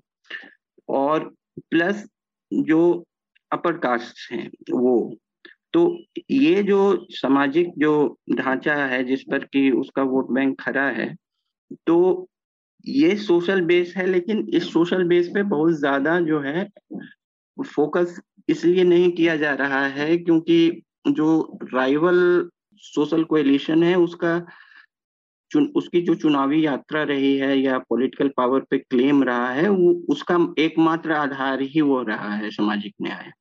लेकिन जो राइवल सोशल कोएलिशन भाजपा ने बनाया है हिंदी पट्टी में, वो वो भी जो है, उस सामाजिक न्याय या कह सकते हैं, उन उन घट सामाजिक घटकों का, वो सोशल ग्रुप्स के पॉलिटिकल रिप्रेजेंटेशन देने से बहुत अलग नहीं है। अभी नलिल मेहता की किताब में ज़िक्र है कि मतलब जो पॉलिटिकल रिप्रेजेंटेशन ओबीसी का दलित का भाजपा में कितना बढ़ा है पिछले 20 वर्षों में तो और भी कई उन्होंने डेटा दिए हैं, कई डेटा को खंडित भी किया है। बिहार कुछ मामलों में समानताएँ हैं लेकिन कुछ मामलों में अलग है। बिहार में शुरुआत जो है कोलिशन ऑफ़ एक्सट्रीम जो साठ के दशक में थी जिसको उस वो धीरे धीरे बदला कुछ सामाजिक ढांचा अलग है। कुछ कुछ समानताएँ हैं लेकिन कुछ कुछ अलग है। बिहार में ऊँची जातियाँ जो का, का भाग जन पूरी जनसंख्या में उत्तर प्रदेश से कम है। और और करीब मेरे ख्याल से सत्रह अठारह परसेंट तक है और बेरासी प्रतिशत करीब ओबीसी दलित और वगैरह हैं। ये उत्तर प्रदेश से थोड़ा कम है और और ये और जो दलित राजनीति भी है वो बिहार में जो है अम्बेडकराइट से ज़्यादा जो है माओवादी या मार्क्सवादी तरफ़ है या जो अम्बेडकराइट है जैसे कि पासवान की पार्टी हो या महादलित में मांझी की पार्टी हो हम्म। उसका भी फोकस जो है थोड़ा अलग है और सीपीआई सीपीआईएम को भी दलित सपोर्ट जो लैंडलेस लेबर है वगैरह है और फिर भाजपा को ने भी एक चंक दलित वोट्स का ले रखा है कांग्रेस में भी है बहुत कम है लेकिन है तो दलित वोट वहाँ काफ़ी स्टैगर्ड है काफ़ी है तो, तो ये अलग अलग एक चर्चा होगी। दूसरी बात है कि लाभार्थी का पार्टी जी ने ज़िक्र किया वो तो है। और तीसरी चीज़ एक मैं इसमें जोड़ना चाहूँगा कि कई बार क्या है कि एक्सेसेस जो हैं, जैसे स्ट्रॉन्ग मैन पॉलिटिक्स में जो एक्सेसेस हैं लॉ एंड ऑर्डर इन्फोर्स करने में, जैसे इनकाउंटर किलिंग्स हुई, या एक आइडेंटिटी पॉलिटिक्स को लेके अगर उसको कॉम्युनल तंत्र के तौर पे कहीं कहीं कुछ सोशल क्लासेस या इवेंट ड्रिवन जैसे हाथरस हुआ, उनाव हुआ इवेंट ड्रिवेन लेकिन एक मास परसेप्शन वो पढ़ने में इस तरह का नज़रिया जो है, चूक जाता है कि मास परसेप्शन क्या है, कुछ कुछ बहुत बेसिक एडमिनिस्ट्रेटिव बटन से एक mass perception law and order के बदल के प्रति बदल जाता है। जैसे कि 2005 के बाद भी नीतीश जब आए तो जो एक गुंडा राज वगैरह जंगल जंगल राज का है तो उन्होंने बहुत ज़्यादा ऐसा कोई बदलाव नहीं लेकिन कुछ कुछ जैसे पुलिस प्रेजेंस कर देना और पेट्रोलिंग पार्टीज़ कहीं कहीं घुमा देना और कुछ के, केसेस की रजिस्ट्री जो है पुलिस स्टेशन में बढ़ा देना। और जो जहाँ कोई दो जो है एंटागोनिस्टिक ग्रुप्स मान लीजिए कॉम्युनल ही हिंदू मुस्लिम हुआ या जाति के आधार पे ही उसका सवाल नहीं है। अगर कोई कुछ महिलाएँ ये कह रही हैं कि हम शाम में छह बजे के बाद जा सकते हैं बाहर अब या बिहार में या या कहीं भी अब दुकानदार कह रहे हैं कि हम दुकान अब खोल सकते हैं तो इसका मतलब है एक मार्च परसेप्शन बदला है लॉ एंड ऑर्डर के प्रति उसमें जो ह्यूमन राइट्स के इशू हैं एक्सेसेस के वो वो एक अलग है उस, उसका उसका एक अलग आकलन होना चाहिए हम्म। लेकिन जब आप जन मानसिकता पढ़ते हैं कि लोगों का रुख कैसे बदला है इस चीज़ को लेके तो वो वोटिंग पैटर्न में दिखेगा कहीं ना कहीं। पार्थ आपसे मेरा सवाल है मायावती की जो पार्टी है बहुजन समाज पार्टी, उसका जो परफॉर्मेंस रहा है, उसके नतीजों में साफ़ साफ़ दिख रहा है कि जो अब तक कहा जाता रहा कि भाई 21-22 परसेंट वोट ऐसा है कि जो बीएसपी से कहीं नहीं जा रहा है, जो दलित वोट था उत्तर प्रदेश में, और उस पर उनका एक अधिकार, वो रैली करे ना करे, वो कुछ और प्रयास करते हुए दिखे ना दिखे कैंपेन। वो मिथ भी टूट गया है इस चुनाव में। 12 परसेंट पर उनके ना, उनके उस वोट बैंक में ऑलमोस्ट अगर हम 2017 के मुकाबले देखें तो पूरे पूरे 10 परसेंट की गिरावट है। और ये बीएसपी में भी गया है, ये बीजेपी को भी गया है। कोर वोट बैंक की बात करें, जाटो तो उसमें भी गिरावट है। वो भी अब मायावती के साथ नहीं है, क्योंकि ये मतलब जनगणना के आंकड़े तो कोई अवेलेबल नहीं है, लेकिन ये कहा जाता है कि उस 22 परसेंट में तेरह परसेंट जो दलित वोट है, वो जाटो उस उस जाति का है, जो कि मायावती की अपनी जाति है, उस पर उनका भी एक, लेकिन अब उसमें भी एक दरार दिख रही है। तो इस लिहाज से बहुजन समाज पार्टी की और जो दलित पॉलिटिक्स है उत्तर प्रदेश में, उसको, उसके ऊपर आपकी क्या टिप्पणी है? अब ये किस तरफ़ जाता दिख रहा है? या फिर इसका एक स्वाभाविक कंक्लूजन यही है कि ये बीजेपी के साथ मिलकर और जो थोड़े थोड़े जिसका ज़िक्र आनंद ने किया कि टोकनिज्म होगा और उसी से काम चलाएँगी ये जातियाँ आप तो एक तो बात साफ़ थी कि ये पूरी की पूरी बायपोलर इलेक्शन है।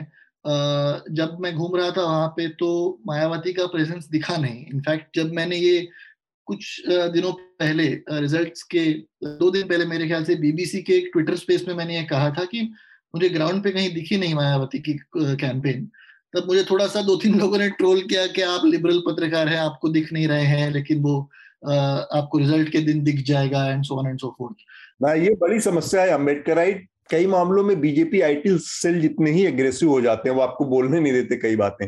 नहीं मैंने तो रिप्लाई नहीं किया क्योंकि अब मैंने कहा कि दस तारीख को अगर पता चल ही जाएगा तो मुझे भी पता चल जाएगा और आप ही को पता चल जाएगा। तो और मैं तो रिपोर्टर हूँ ना मैं, मैं थोड़ी चाहता हूँ कि मायावती का नामो निशान मिट जाए या मैं ये थोड़ी चाहता हूँ कि समाजवादी पार्टी का नामो निशान मिट जाए। मैं तो बस लिखता हूँ जो मैं देखता हूँ। और गलत भी हो सकता हूँ। तो मैंने कहा कि चलो ठीक है दस तारीख को अगर मैं गलत हूँ तो गलत हूँ मान लूँगा गलत हूँ। लेकिन ऑन द ग्राउंड अगर देखें तो एक बहुत बड़ा चेंज मुझे लगा कि बहुत ही कम आ, कम परसेंटेज में मुसलमान मायावती को वोट कर रहे थे इस बार। जो मायावती की वोट शेयर रही है पिछले कुछ आ, सालों में उसमें दलित मतलब उनके जाटव जो है और फिर मुसलमान। ये भी काफ़ी पैमाने पे उनको वोट करते आए हैं लेकिन इस बार वो पोलराइजेशन दिखा नहीं मुसलमानों ने मानों में वो पूरा का पूरा समाजवादी पार्टी के पास शिफ्ट हो गया था। हम्म। फिर अगर आप जाटव कम्युनिटी के बारे में देखें तो उनमें मायावती का होल्ड अभी भी काफ़ी हद तक है लेकिन वो कम हुआ है। और बहुत सारे जाटव मेरे ख्याल से बीजेपी की ओर जाते हुए मुझे दिखे। मुझे ये वेलफेयर पॉलिटिक्स की वजह से एक वजह थी जो बीजेपी की तरफ़ जाते हुए दिखे। मुझे एक और ऑटो मिले थे चंदौली या गाजीपुर में, जो उन्होंने मुझे बताया था, वो सीनियर सिटीजन थे। वो कह रहे थे कि पाँच सौ रुपया जो सीनियर सीनियर सिटीजन का पेंशन है, वो हज़ार रुपया हो गया है। तो अब हम बीजेपी को वोट करेंगे। राशन का मामला था। राशन जब खासकर जो दलित समुदाय होता है, उनको फार्मलैंड नहीं होता तो उनको मजदूरी पे काम चलाना पड़ता है तो उनके लिए राशन बहुत ही बड़ी चीज़ थी। तो वो वोट बीजेपी की तरफ़ जाते हुए दिखा।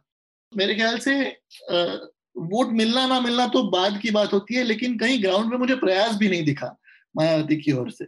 और ये अब उन्होंने क्यों किया वही बता सकती है उसमें we can't say anything without any concrete proof लेकिन ग्राउंड हम्म। पे मुझे उनका प्रयास भी नहीं दिखा ये मैं ज़रूर कह सकता हूँ।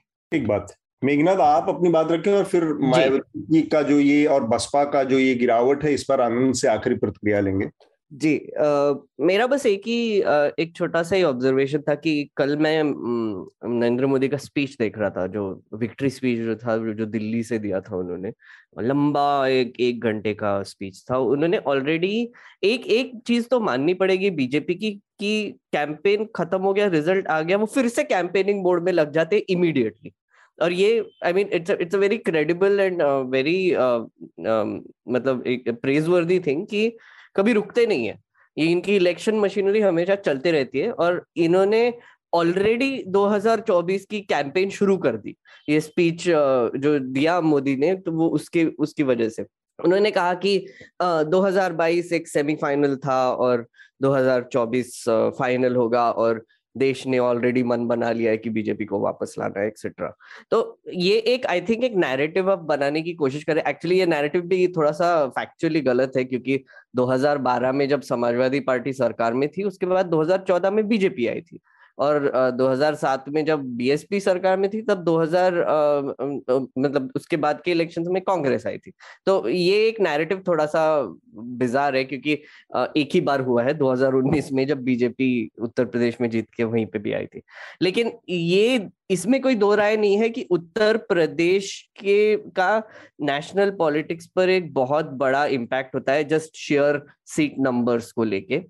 तो ये जो नैरेटिव बनाया जा रहा है कि 2024 में एक एक रिज़ल्ट एक तरीके से अब डिसाइड हो गया है, मुझे लगता है वो सही नहीं है, गलत है। और मुझे लगता है कि हमको अभी फ्यूचर में दो दो सालों में जब इलेक्शंस की तरफ़ रीजनल पार्टीज़ का राइज ज़रूर दिखाई देगा। बीच में और भी स्टेट्स के इलेक्शंस आने वाले हैं, गुजरात के, कर्नाटका के और नॉर्थ ईस्ट स्टेट्स के भी है। उसमें भी मुझे लगता है रीजनल पार्टीज़ का एक थोड़ा सा राइज शायद दिखाई देगा। और एक तरीके से मुझे लगता है बीजेपी अब सेंट्रल लेवल पे एक डिफ़ॉल्ट पार्टी बन गई है, जैसे कांग्रेस कभी हुआ करती थी। लेकिन रीजनल पार्टीज़ अभी भी अपने स्टेट्स पर दबदबा बनाने की कोशिश करेंगे और मुझे लगता है किस हद, कुछ हद तक सक्सीड भी करेंगे। ठीक बात। आनंद, मायावती बसपा के नज़रिए से उत्तर प्रदेश के चुनाव के नतीजों को आप कैसे देखते हैं? पाठ जी ने बताया कि उनके उनके मोबिलाइजेशन में भी कमी थी और वो सब तो दिख रहा था जो भी हम लोग देख पा रहे थे, जो भी सीमित चीज़ें हम लोग देख पा रहे थे। मायावती जो है, मेरे ख्याल से जो दलित राजनीति संक्रमण से गुजर रही है, कई कई हिंदी पट्टी राज्यों में, खासकर उत्तर प्रदेश और बिहार में उस पे क्या रुख होना चाहिए उनका, उसमें स्पष्टता नहीं है। दूसरा बात जो है, जो ज़्यादा इंट्रीगिंग बात पार्ट ने कही कि मतलब उसकी ओर संकेत दिया कि क्या ये एक जानबूझ के उठाया हुआ कदम था कि एक जो है अनडिक्लेयर्ड पॉलिटिकल पैक्ट भी हो सकता है भाजपा से। ये भी हो सकता है। जिसका स्पष्ट है कि कोई प्रमाण नहीं कोई प्रमाण नहीं है ये हम्म। एक स्पेकुलेशन के स्तर पर ही है। तो इससे उन, उनको लाभ क्या है हानि क्या है? राजनीतिक तो हानि ही है लेकिन व्यक्तिगत क्या लाभ है इस पर भी कई लोग कई चीज़ें कह सकते हैं। लेकिन ये है कि इसको दूसरे चीज़ से भी जोड़ के देखा जा सकता है कि जो ये लाभार्थी राजनीति है, ये दलित समूहों के लिए आकर्षक बनी है। और जो कॉन्क्रीट चीज़ें हैं, हो सकता है जो आइडेंटिटी पॉलिटिक्स जो है या फिर सोशल जस्टिस की पॉलिटिक्स पे एक समय एक समय अवधि में, इसलिए मैं कह रहा हूँ मास परसेप्शन, हो सकता है ये ग्रैंड नैरेटिव नहीं हो, लेकिन हो सकता है ये लाभार्थी राजनीति जो है, एक दलित वोट के एक बड़े चंग को अपनी ओर खींच लिया है। तो ये भी हो सकता है, या फिर जो पार्थ ने दूसरी, या आपने ही कही थी कि एक ये भी है कि अगर मायावती बहुत ज़ोर शोर से या बहुत उत्साह से रेस में नहीं है तो हम अपना वोट जो है, अगर भाजपा को हराना भी है तो उन पर खर्च क्यों करें? अगर बायपोलर कॉन्टेस्ट है तो समाजवादी पार्टी को ही दें। हम्म। ये भी हो सकता है तो हम्म। दो, दोनों क्लेमेंट हो सकता है भाजपा और सपा दोनों उससे जो है उदासीन दलित वोटर के लिए हो गए हों हम्म। आकर्षक ये भी हो सकता है जी। और मेघनाथ ने जो बात कही कि अगले जो दो वर्ष हैं उसमें दिशा जो है वो, वो मतलब जो है ये तो है कि एक स्टेट स्पेसिफिक जो कॉन्टेस्ट हैं, उसका एक एग्रीगेशन और वर्सेस भाजपा, ये एक बैटल लाइन ड्रॉ हो सकती है।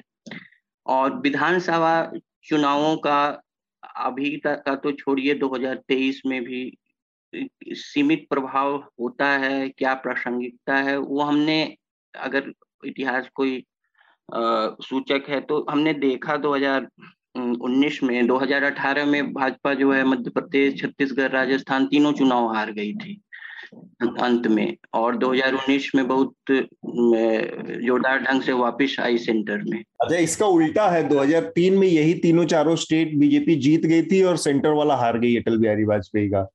हाँ हाँ हाँ ये भी है। तो आ, मेरे ख्याल से आ, मायावती और बहुजन समाज पार्टी के लिहाज से एक चीज़ कहना चाहूँगा कि वोटर के अंदर भी बहुत सारी चीज़ें कही नहीं जा सकती, साबित नहीं हो सकती या उसका कोई प्रमाण नहीं होता है। लेकिन मैसेज चला जाता है, जैसे बहुत सारी सीटों पर जो आपने टिकट दिए थे बहुजन समाज पार्टी ने, उससे ये संदेश देने में बाकी, खासकर समाजवादी पार्टी और जो उनके अपोनेंट थे, वो ये संदेश फैलाने में सफल रहे कि मायावती दरअसल सपा के खिलाफ काम कर रही है या भाजपा के फेवर में काम कर रही है। उन्होंने उन जगहों पर मुस्लिम उम्मीदवारों को उतारा जहाँ पर मुस्लिम मतदाता उतरे वोट कैंडिडेट था सपा का, या दलित वोट उम्मीदवार को उतारा जहाँ पर दलित चैलेंज दे रहा था, या इस तरह के इक्वेशन के हिसाब से उन्होंने जिसका फ़ायदा अल्टीमेटली भारतीय जनता पार्टी को। तो ये मैसेज आज की तारीख में जब हम सूचना के बहुत ही प्रवाह वाले बहुत दौर में जी रहे हैं, तब इस तरह की मैसेजिंग जो होती है और इस तरह की बारीक जो उसकी चीरफाड़ होती है आपके कामकाज की उससे वो संदेश चला गया। और ये संदेश छह महीने पहले, साल साल छह महीने पहले ही चला गया था।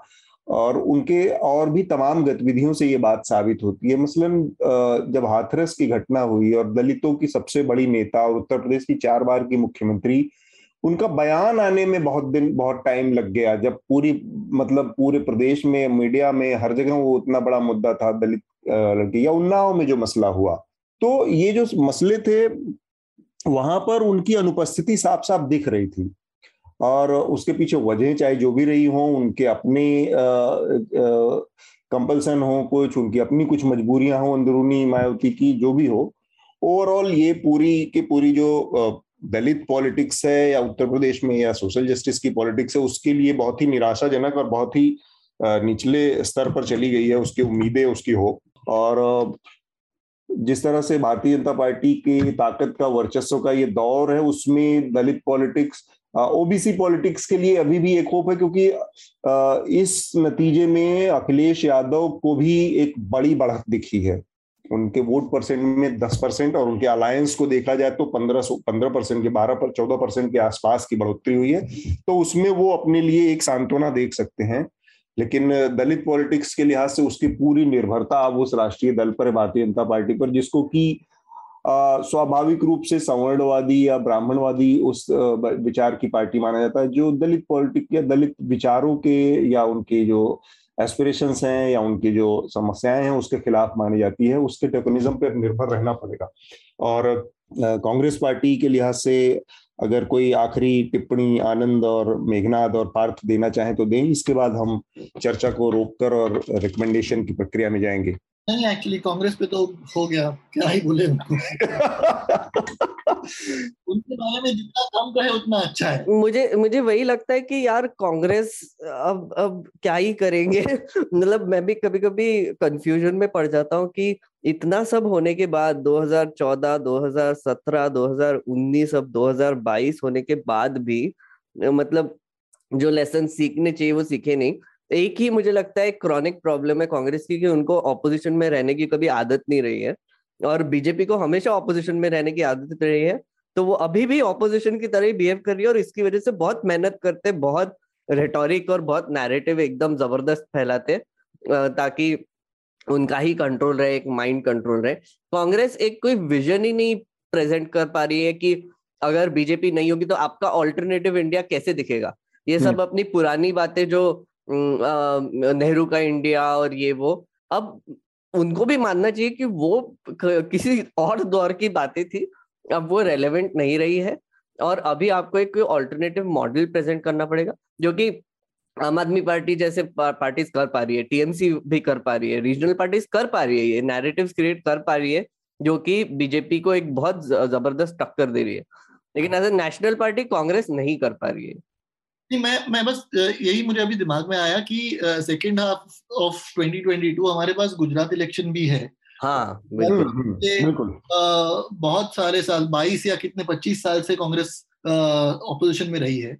इनफैक्ट 2017 इलेक्शन में जब आ, मैं वहाँ पे था तीन चार हफ़्ते वहाँ पे मैंने गुजारे थे और कांग्रेस का ग्राउंड पे मुझे परफॉर्मेंस ठीक लगा था और and it reflected in the results as well result हाँ पहली बार डबल डिजिट में चली गई बीजेपी उनको पहली बार ऑलमोस्ट दे टच 100 और फिर वो हाँ। कम हुआ था थोड़ा।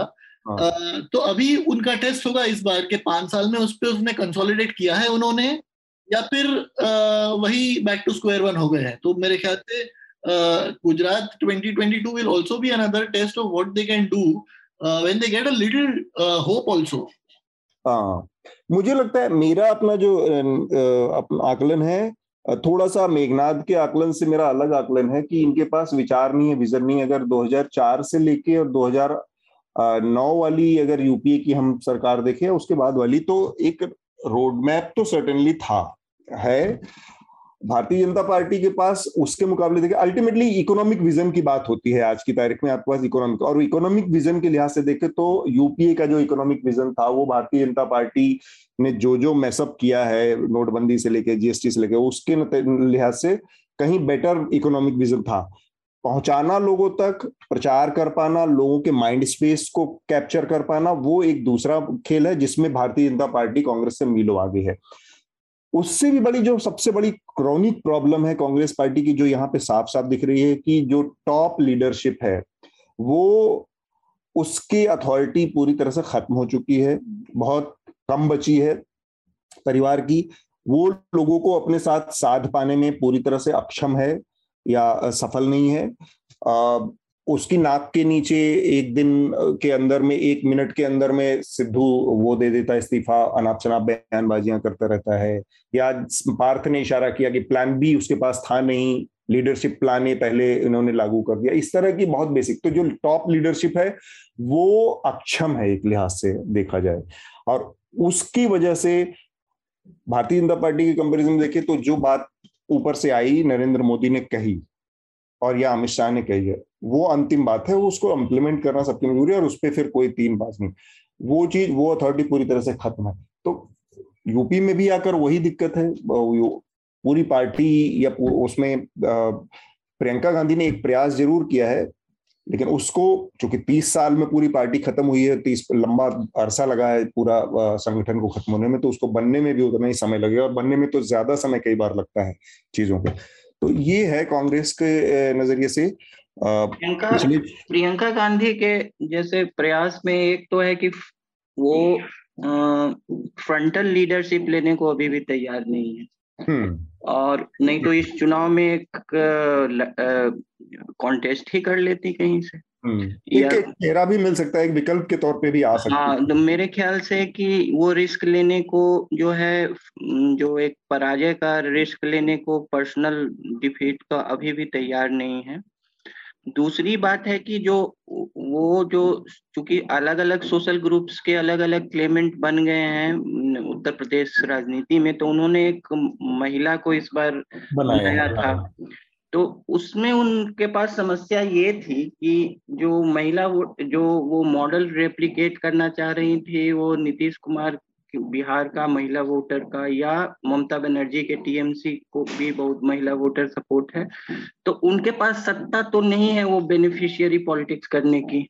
हम्म। वो एक ट्रैक रिकॉर्ड पे जहाँ जहाँ महिला वोटर गई है वो इनकम्बेंट गवर्नमेंट के बेनिफिट पे सरकारों ने डिलीवर किया है। डिलीवर हाँ, किया है। उनका अभी सिर्फ़ जो है आश्वासन रहेगा। हाँ ठीक बात। तो हम मेरे ख्याल से काफ़ी लंबी बातचीत हमने की है आज। अब हम रिकमेंडेशन के आखिरी चरण पर चलते हैं। सबसे पहले आनंद, मैं चाहूँगा कि आप ही हमारे श्रोताओं को अपना रिकमेंडेशन दें। हाँ तो मैं, ये चुनावी राजनीति और यूक्रेन के से हटकर एक रिकमेंडेशन दे रहा हूँ। लेकिन ये, चूँकि हिंदी का मंच है, इसलिए मेरे ख्याल से महत्वपूर्ण है। कि हिंदी के एक लेखक विनोद शुक्ल ने अपने प्रकाशकों पर जो है शोषण का आरोप लगाया आर्थिक शोषण और ठगई का आरोप लगाया है हम्म। तो मैं रिकमेंड उनकी किताबें कर रहा हूँ लेकिन इसमें जो विडंबना है वो भी आप उन्हीं प्रकाशकों पर पढ़ेंगे हाँ। तो, तो मेरे ख्याल से कहीं पीडीएफ डाउनलोड हो जाए तो हाँ। उनकी दो, दो उपन्यास पढ़ सकते हैं आप एक नौकर की कमीज। और दीवार में एक खिड़की रहती थी। तो ये तो, दोनों कालजयी जैसी रचनाएँ हैं विनोद कुमार शुक्ल हमारे समय के जीवित जो हिंदी के बड़े साहित्यकार हैं उनमें बहुत प्रतिष्ठित नाम है और ये दोनों बहुत कालजयी रचनाएँ हैं उनकी। तो दोनों ही बहुत महत्वपूर्ण किताबों को रिकमेंड किया मेघनाथ ने आज। आनंद जी ने मैं मैं दो रिकमेंडेशन आनंद आपका हो गया? हाँ मेरा हो गया। हाँ हाँ। अच्छा। हाँ मेघनाथ? हाँ मेरे uh, कुछ दो दो रिकमेंडेशंस है एक्चुअली एक तो मैं एक वीडियो रेकमेंड करूँगा यूट्यूब पर है प्रिंसिपल्स बाय रे डेलियो करके एक चैनल है। उसमें principles for dealing with the changing world order नाम का एक वीडियो है मैं वो ज़रूर रेकमेंड करूँगा 43 मिनट्स का है। उसमें उन्होंने पिछले 500 साल में कैसे पावर शिफ्ट हुए हैं दुनिया में और किस वजह से हुए इकोनॉमिक रीजंस मेनली उसका एक बहुत ही अच्छा एक एनिमेटेड वीडियो बनाया है वो ज़रूर देखिए। हम्म। दूसरी चीज़ है प्रताप भानु मेहता का मैं इंडियन एक्सप्रेस का कॉलम रेकमेंड करूँगा जो कि मैं कांग्रेस के बारे में बोल रहा था। उन्होंने थोड़ा उसको और विस्तार में कहा है कि कैसे बीजेपी ने एक तरीके से ये जो हमारा ओल्ड कास्ट बेस्ड पॉलिटिक्स है उसको थोड़ा सा एक चैलेंज भी दिया है। तो प्रताप भानु मेहता का मैं कॉलम रेकमेंड करूँगा। दो चीज़ें मेरी थी। ठीक है पार्थ आपका रिकमेंडेशन जी मैं इलेक्शंस और पॉलिटिक्स और इसके परे जाकर एक रिकमेंड करना चाहूँगा क्योंकि पर्सनली इन काम के अलावा मुझे अगर कुछ सेम रखता है चेयरफुल रखता है तो वो स्पोर्ट्स है मैं बहुत देखता हूँ टेनिस और क्रिकेट और अब शेन वॉन का दुखद निधन हुआ suddenly and he was a childhood hero तो मैं शेन नाम की एक डॉक्यूमेंट्री है सीरीज़ है डॉक्यू सीरीज़ है अमेजोन प्राइम पे। वो रेकमेंड करूँगा। अगर आप वो देखें तो आपको पता चलेगा कि उस जिस तरह का वो लेजेंड प्लेयर था। I mean it was very emotional because I started watching it after his death and it was it's one of the best things you will watch बहुत ही बढ़िया। और भी कुछ है आपका पार्थ? नहीं बस इतना आ, मेरे दो रिकमेंडेशन है एक तो और एक मेघनाथ ने ऑलरेडी रिकमेंड कर दिया वो प्रताप भानु मेहता ने आज इस पर एक क्विक ऑपेड लिखा है जो नतीजे हैं उसके संदर्भ में तो वो पढ़ें। दूसरा रिकमेंडेशन है हमने इस दौरान पूरा इलेक्शन को डेढ़ महीने लगातार फ़ील्ड से कवर किया है हमारे तमाम रिपोर्टर्स ने एडिटर्स ने भी। तो वो रिपोर्ट्स में बहुत सारी चीज़ें हैं वीडियो पर अवेलेबल हैं टेक्स्ट में अवेलेबल हैं। उनमें आप जा सकते हैं प्लेलिस्ट पे हमारी जो अनदर इलेक्शन शो करके है यूट्यूब पर, वो देख वो रिकमेंड करूँगा। और तीसरा शेनवॉन क्योंकि एक क्रिकेट मेरे ख्याल से इस देश में बहुत सारे, ज़्यादातर लोग क्रिकेट के प्रेमी हैं तो मैं ये नहीं कहूँगा कि मैं क्रिकेट का किसी से ज़्यादा या कम हूँ, पर क्रिकेट वो खेल है जिसको मैंने बहुत करीब से और वो देखा फॉलो किया एक टाइम पे और खुद भी खेलता रहा। शेनवॉन उस टाइम के खिलाड़ी थे जब सचिन तेंदुलकर और शेनवॉन की रेवलरी पूरी दुनिया में मशहूर थी और दोनों अपने अपने बिला के एक बॉलिंग के एक बैटिंग के मास्टर हुआ करते थे। और उसको उस उस सीरीज़ को मुझे अट्ठानवे की सत्तानवे की वो ऑस्ट्रेलिया इंडिया की सीरीज़ याद है जब आ, मेरे ख्याल से उतनी हाइप शायद फुटबॉल के गेम यूरोप में हुए होंगे। सब कॉन्टिनेंट में उतना हाइप तो बहुत कम खेलों को मिला होगा। तो शेनवॉन के लिहाज से एक, शेनवॉन के की बायोग्राफी पर एक आनंद का लेख है, अंग्रेज़ी में भी उपलब्ध है, हमने उसको हिंदी में भी करवाया। वो रिकमेंड करूँगा। तीसरा रिकमेंडेशन जो वो न्यूज़ लॉन्ड्री पर उपलब्ध है। इसके साथ ही हम अपनी आज की जो चर्चा है, हमारे आज कोई लेटर नहीं थे तो हमने कोई लेटर नहीं पढ़ा है। आ, कुछ और मेघनाथ आपको कोई अपील या कोई और जानकारी श्रोताओं से साझा करनी हो? वरना फिर हम आज की चर्चा को यहाँ पर रोकेंगे। एक जस्ट थैंक यू कहना चाहूँगा हमारे श्रोताओं को और जो भी हमारे एनएल सेना सब्सक्राइबर्स है उनको भी। हमारा जो एक प्रोजेक्ट था असेंबली इलेक्शंस का वो हमने टॉप अप कर दिया और ये हमारे लिए एक बहुत बड़ी एनकरेजमेंट भी है कि हम इसी तरह का इलेक्शन कवरेज करते रहे। एक और माफ़ी भी मांगना चाहेंगे कि हम मणिपुर को इतने अच्छे से कवर नहीं कर पाए। हमारे एक्चुअली एक कोलैबोरेशन था वो थोड़ा सा उसमें प्रॉब्लम हो गया। लेकिन अगली बार आ, हम नॉर्थ ईस्ट को थोड़ा सा और इम्पोर्टेंस देने की भी कोशिश करेंगे और वहाँ पे जाके आई थिंक एडिटर्स और रिपोर्टर्स जाके खुद भी रिपोर्टिंग करने की आगे कोशिश करेंगे। तो आपका सहयोग बना रहे और बहुत बहुत शुक्रिया और हमारे रिपोर्ट ज़रूर देखते रहिए। थैंक यू आनंद, पार्थ मेघनाथ और हाँ हमारे साथ मोहम्मद गजाली भी थे, लेकिन मोहम्मद गजाली को इमरजेंसी में छोड़ना पड़ा बीच में, उनका कोई कोई रिपोर्ट थी या कोई खबर थी जिसके लिए उन्हें जाना पड़ा तो उनका रिकमेंडेशन हम इसमें नहीं दे पाए। और तमाम हमारे जो कंट्रीब्यूटर हैं, जिन्होंने एल सेना प्रोजेक्ट को समर्थन दिया, हमारे तो तमाम सब्सक्राइबर उन सबको बहुत बहुत धन्यवाद। आप सबका बहुत बहुत शुक्रिया। धन्यवाद। धन्यवाद। Thank you thank you Atul thank you Newslaundry के सभी पॉडकास्ट ट्विटर आई और दूसरे पॉडकास्ट प्लेटफॉर्म पे उपलब्ध हैं। खबरों को विज्ञापन के दबाव से आज़ाद रखें। न्यूज़ लॉन्ड्री को सब्सक्राइब करें।